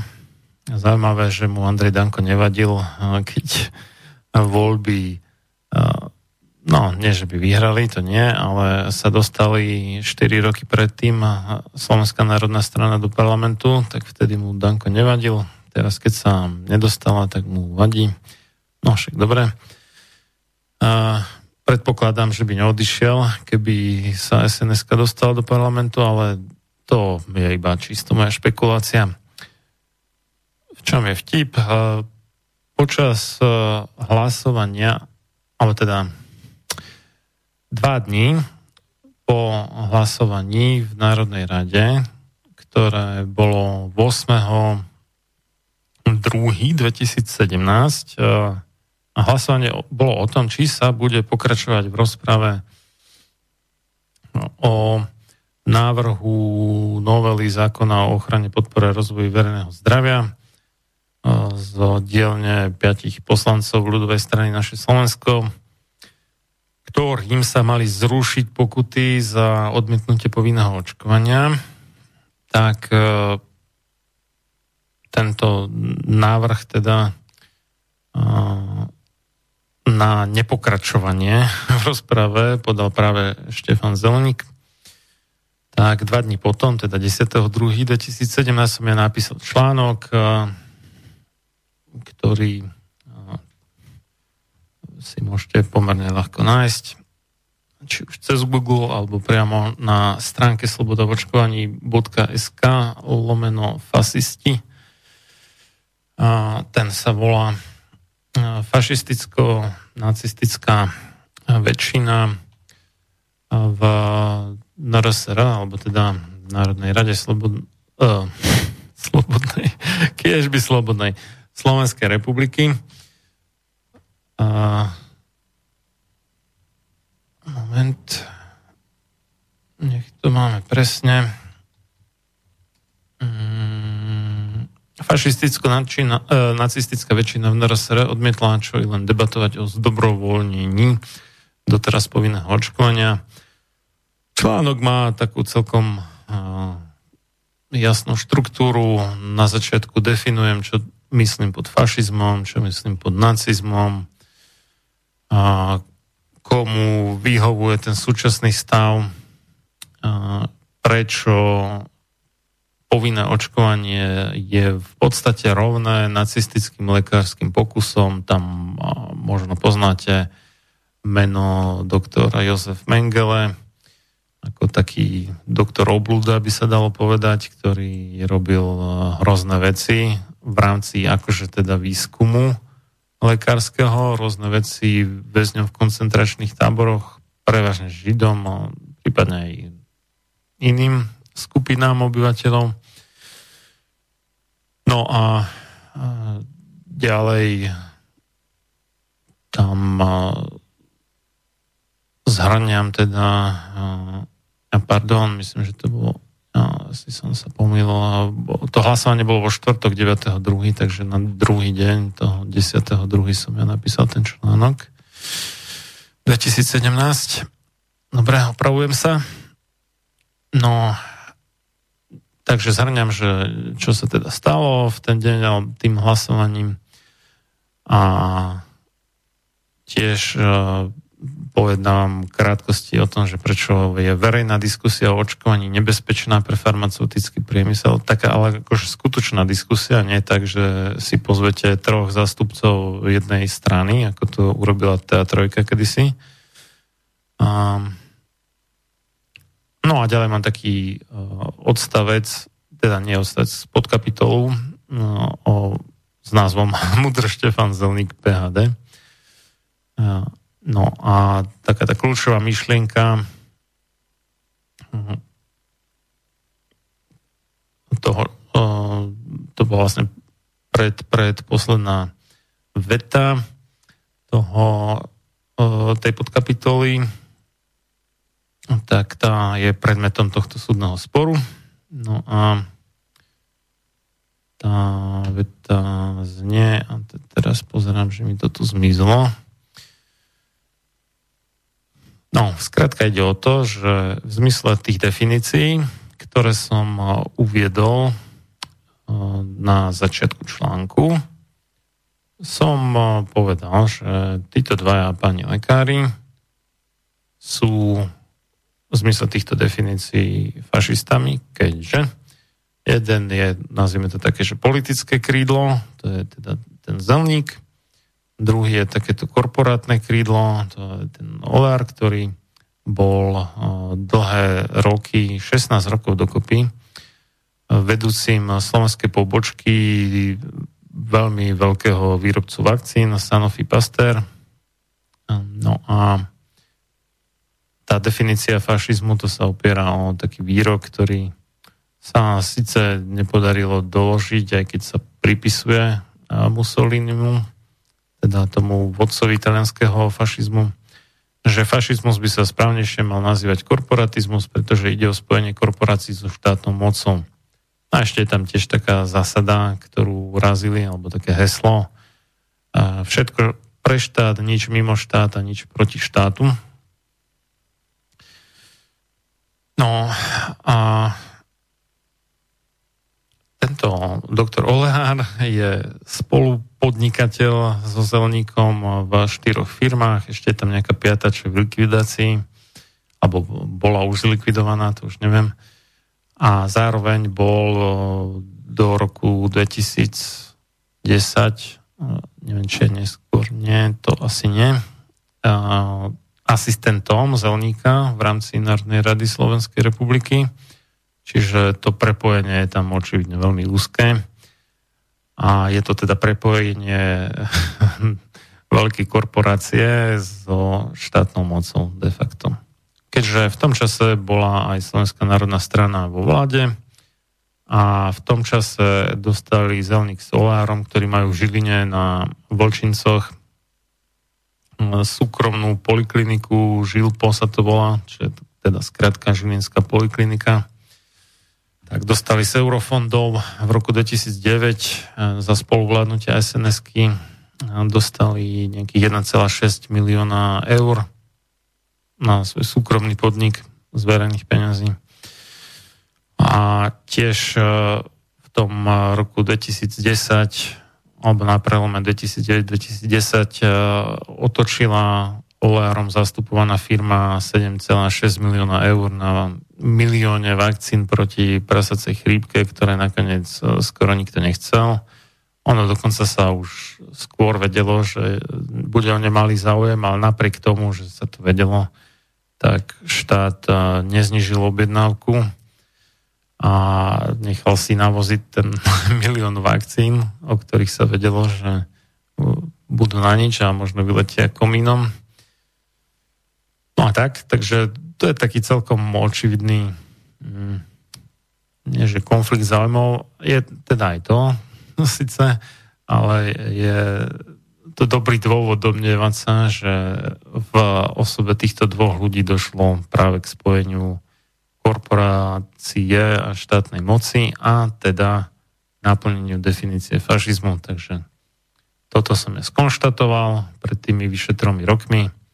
No a toto sa nepačilo obom pánom, takže ma každý zvlášť e, žalovali na okresnom súde Žilina. No a ja som teda dúfal, že mi preukážu nejakú chybu, alebo a, či už v logike, alebo že niečo je inak, pretože ja som tam uvádzal konkrétne odkazy na nejaké médiá hlavného prúdu, alebo teda oznamovacie prostriedky hlavného prúdu, kde sa písalo o jednotlivých tých no, kauzách alebo faktoch, z ktorých vychádzam. A tiež tá, jedno, tá logika je v podstate jednoduchá, že takáto je definícia, takéto sú fakty a z toho vyplýva, že naplňate vy dvaja tú definíciu a teda ste v zmysle tejto definície fašisti. No a hoci som oboch e, opakovane vyzýval v rámci takého toho dopisovania okolo toho súdneho sporu, lebo skôr než vás pozvú na, na to také osobné pojednávanie na súde, tak uh, si tak pinkáte, že toto je takéto obvinenie, toto je takáto reakcia na obvinenie, a zase náspäť reakcia na reakciu na obvinenie a tak ďalej. No a po, teraz rozmýšľam, koľko to bolo, či to už boli dva roky, alebo takmer dva roky, už došlo konečne teda ako k tomu prvému súdnemu pojednávaniu. Na tom a, a, bolo prednesené obvinenie, to bolo 29. čo sa zelníka týka, 29.10. 2019. No a ja som po prednesení obvinenia advokátkou teda začal postupne a vyvracať jeden bod za druhým, no ale nedostal som sa ani do polovice a bol som stopnutý súdkyňou, že už má nejaké ďalšie pojednávanie, takže to musíme ukončiť. Pokračovanie bolo potom 20. Eh, pardon, 13.12.2019 teda na, na Svetu Luciu tam už e, pozvali aj troch svetkov, ktorí akože teda mali dosvedčiť Zelníkovi, že bol poškodený a že oni sa s ním prestali stýkať a neviem čo, kvôli tomu, že ja som o ňom a o jeho kumpánovi napísal, že sú fašisti v zmysle tých spomínaných definícií No a to bolo vtipné zistenie, že všetci traja svetkovia sú uh, z, uh, zo Slovenskej národnej strany, respektíve o jednom to neviem určite, ale dvaja boli z mládeže SNS. Jeden okresný predseda, alebo krajský, to neviem, v Žiline a druhý predseda tej celoslovenskej organizácie Mládeže SNS. No a tretí, akože svedok eh, bol eh, aktuálny, alebo v tom čase teda aktuálny eh, zovníkov asistent v Národnej rade.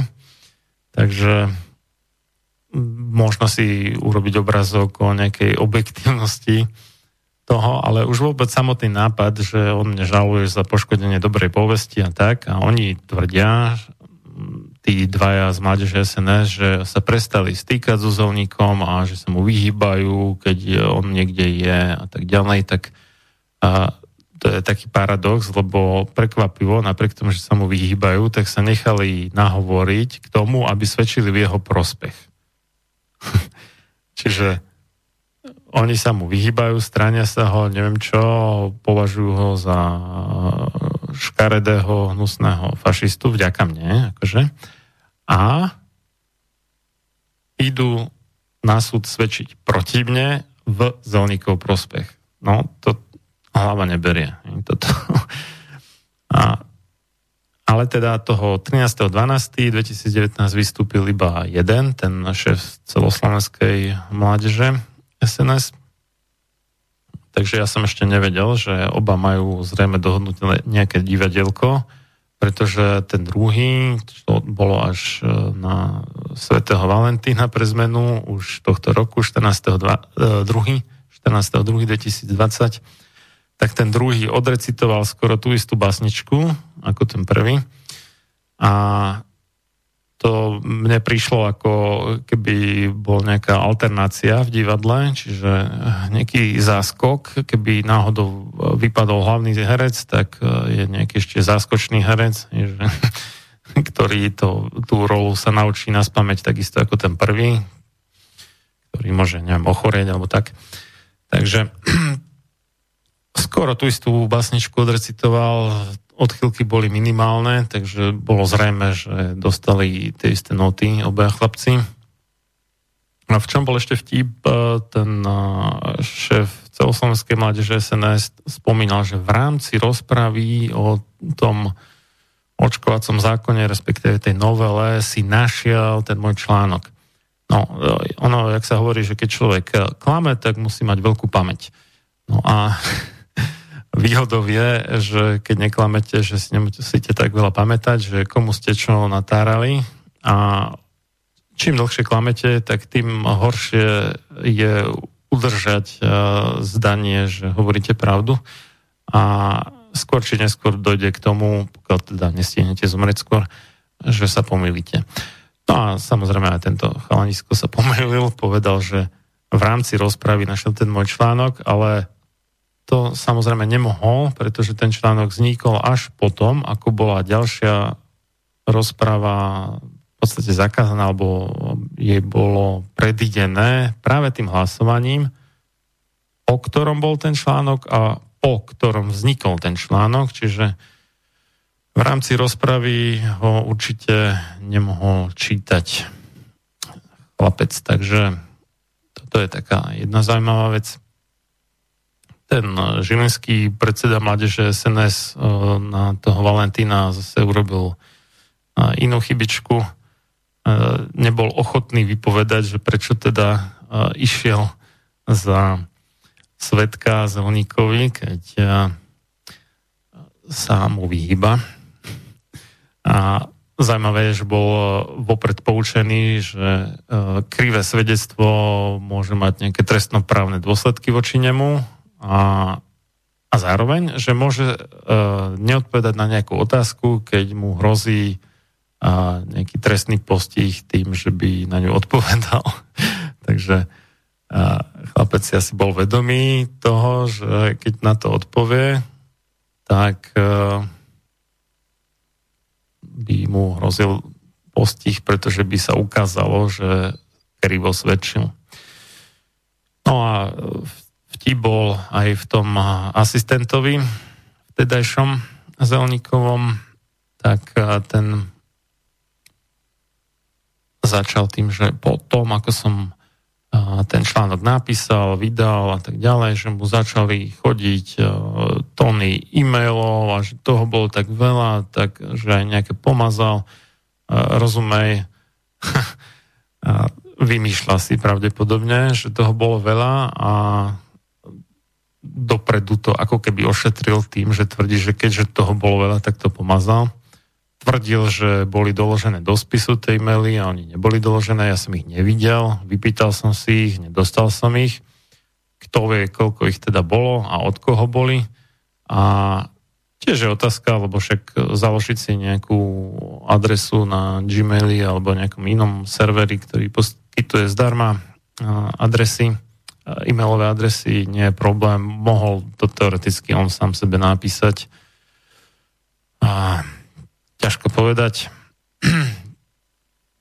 No a prešiel on akože do protiútoku, že, že ak si to drzo dovolujem a hovoriť o tom, že Zelník vyjadruje sympatie voči fašizmu a že je členom nejakého fašistického hnutia. Ale toto nikde v článku teda mojom nestojí, tak som ho vyzval, aby prečítal tú konkrétnu vetu, alebo že mi ukázal, že kde to píšem lebo ja tvrdím, že to nepíšem, on tvrdí, že áno, tak nech teda povie kde.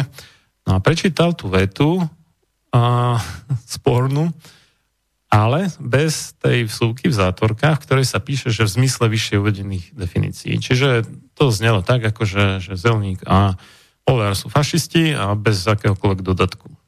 Čiže on sám očividne v podstate nepriamo klamal, pretože si bol vedomý, že keď prečíta aj tú vsúku, že v zmysle vyššie uvedených definícií, tak sa ukáže, že on vlastne klame. No a následne mi prišlo z úradu na ochranu osobných údajov taká žiadosť, aby som vysvetlil, že ak som si dovolil použiť osobné údaje e, zelníka, teda dátum narodenia a jeho adresu trvalého pobytu, na Facebooku, lebo ja som tam iba oskenoval alebo teda nasnímal pozvánku na súdne pojednávanie s tým, že pozývam verejnosť, aby sa prišla pozrieť na súd. No a nechal som tam teda aj adresu zelníka, aj dátum narodenia a dátum kedy bola podaná táto stiažnosť v podstate na Úrad na ochranu osobných údajov, bol ten istý ako dátum toho súdneho pojednávania.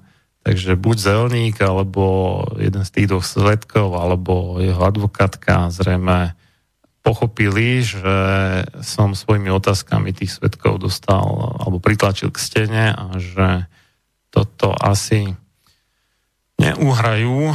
A čo sa týka osudného sporu, alebo minimálne tie ich šance sa tým radikálne znížili, keď e, preukážem najbližšie, že klamali. No a um, tak to ešte skúsili mi to strpčiť cez e, Úrad na ochranu osobných údajov. Uvidíme, čo to povie. Ja som teda odpovedal, že oba tie údaje sú dostupné na verejných stránkach štátnych organizácií, dátum narodenia, narodenia na stránke Národnej rady a adresa v obchodnom registri.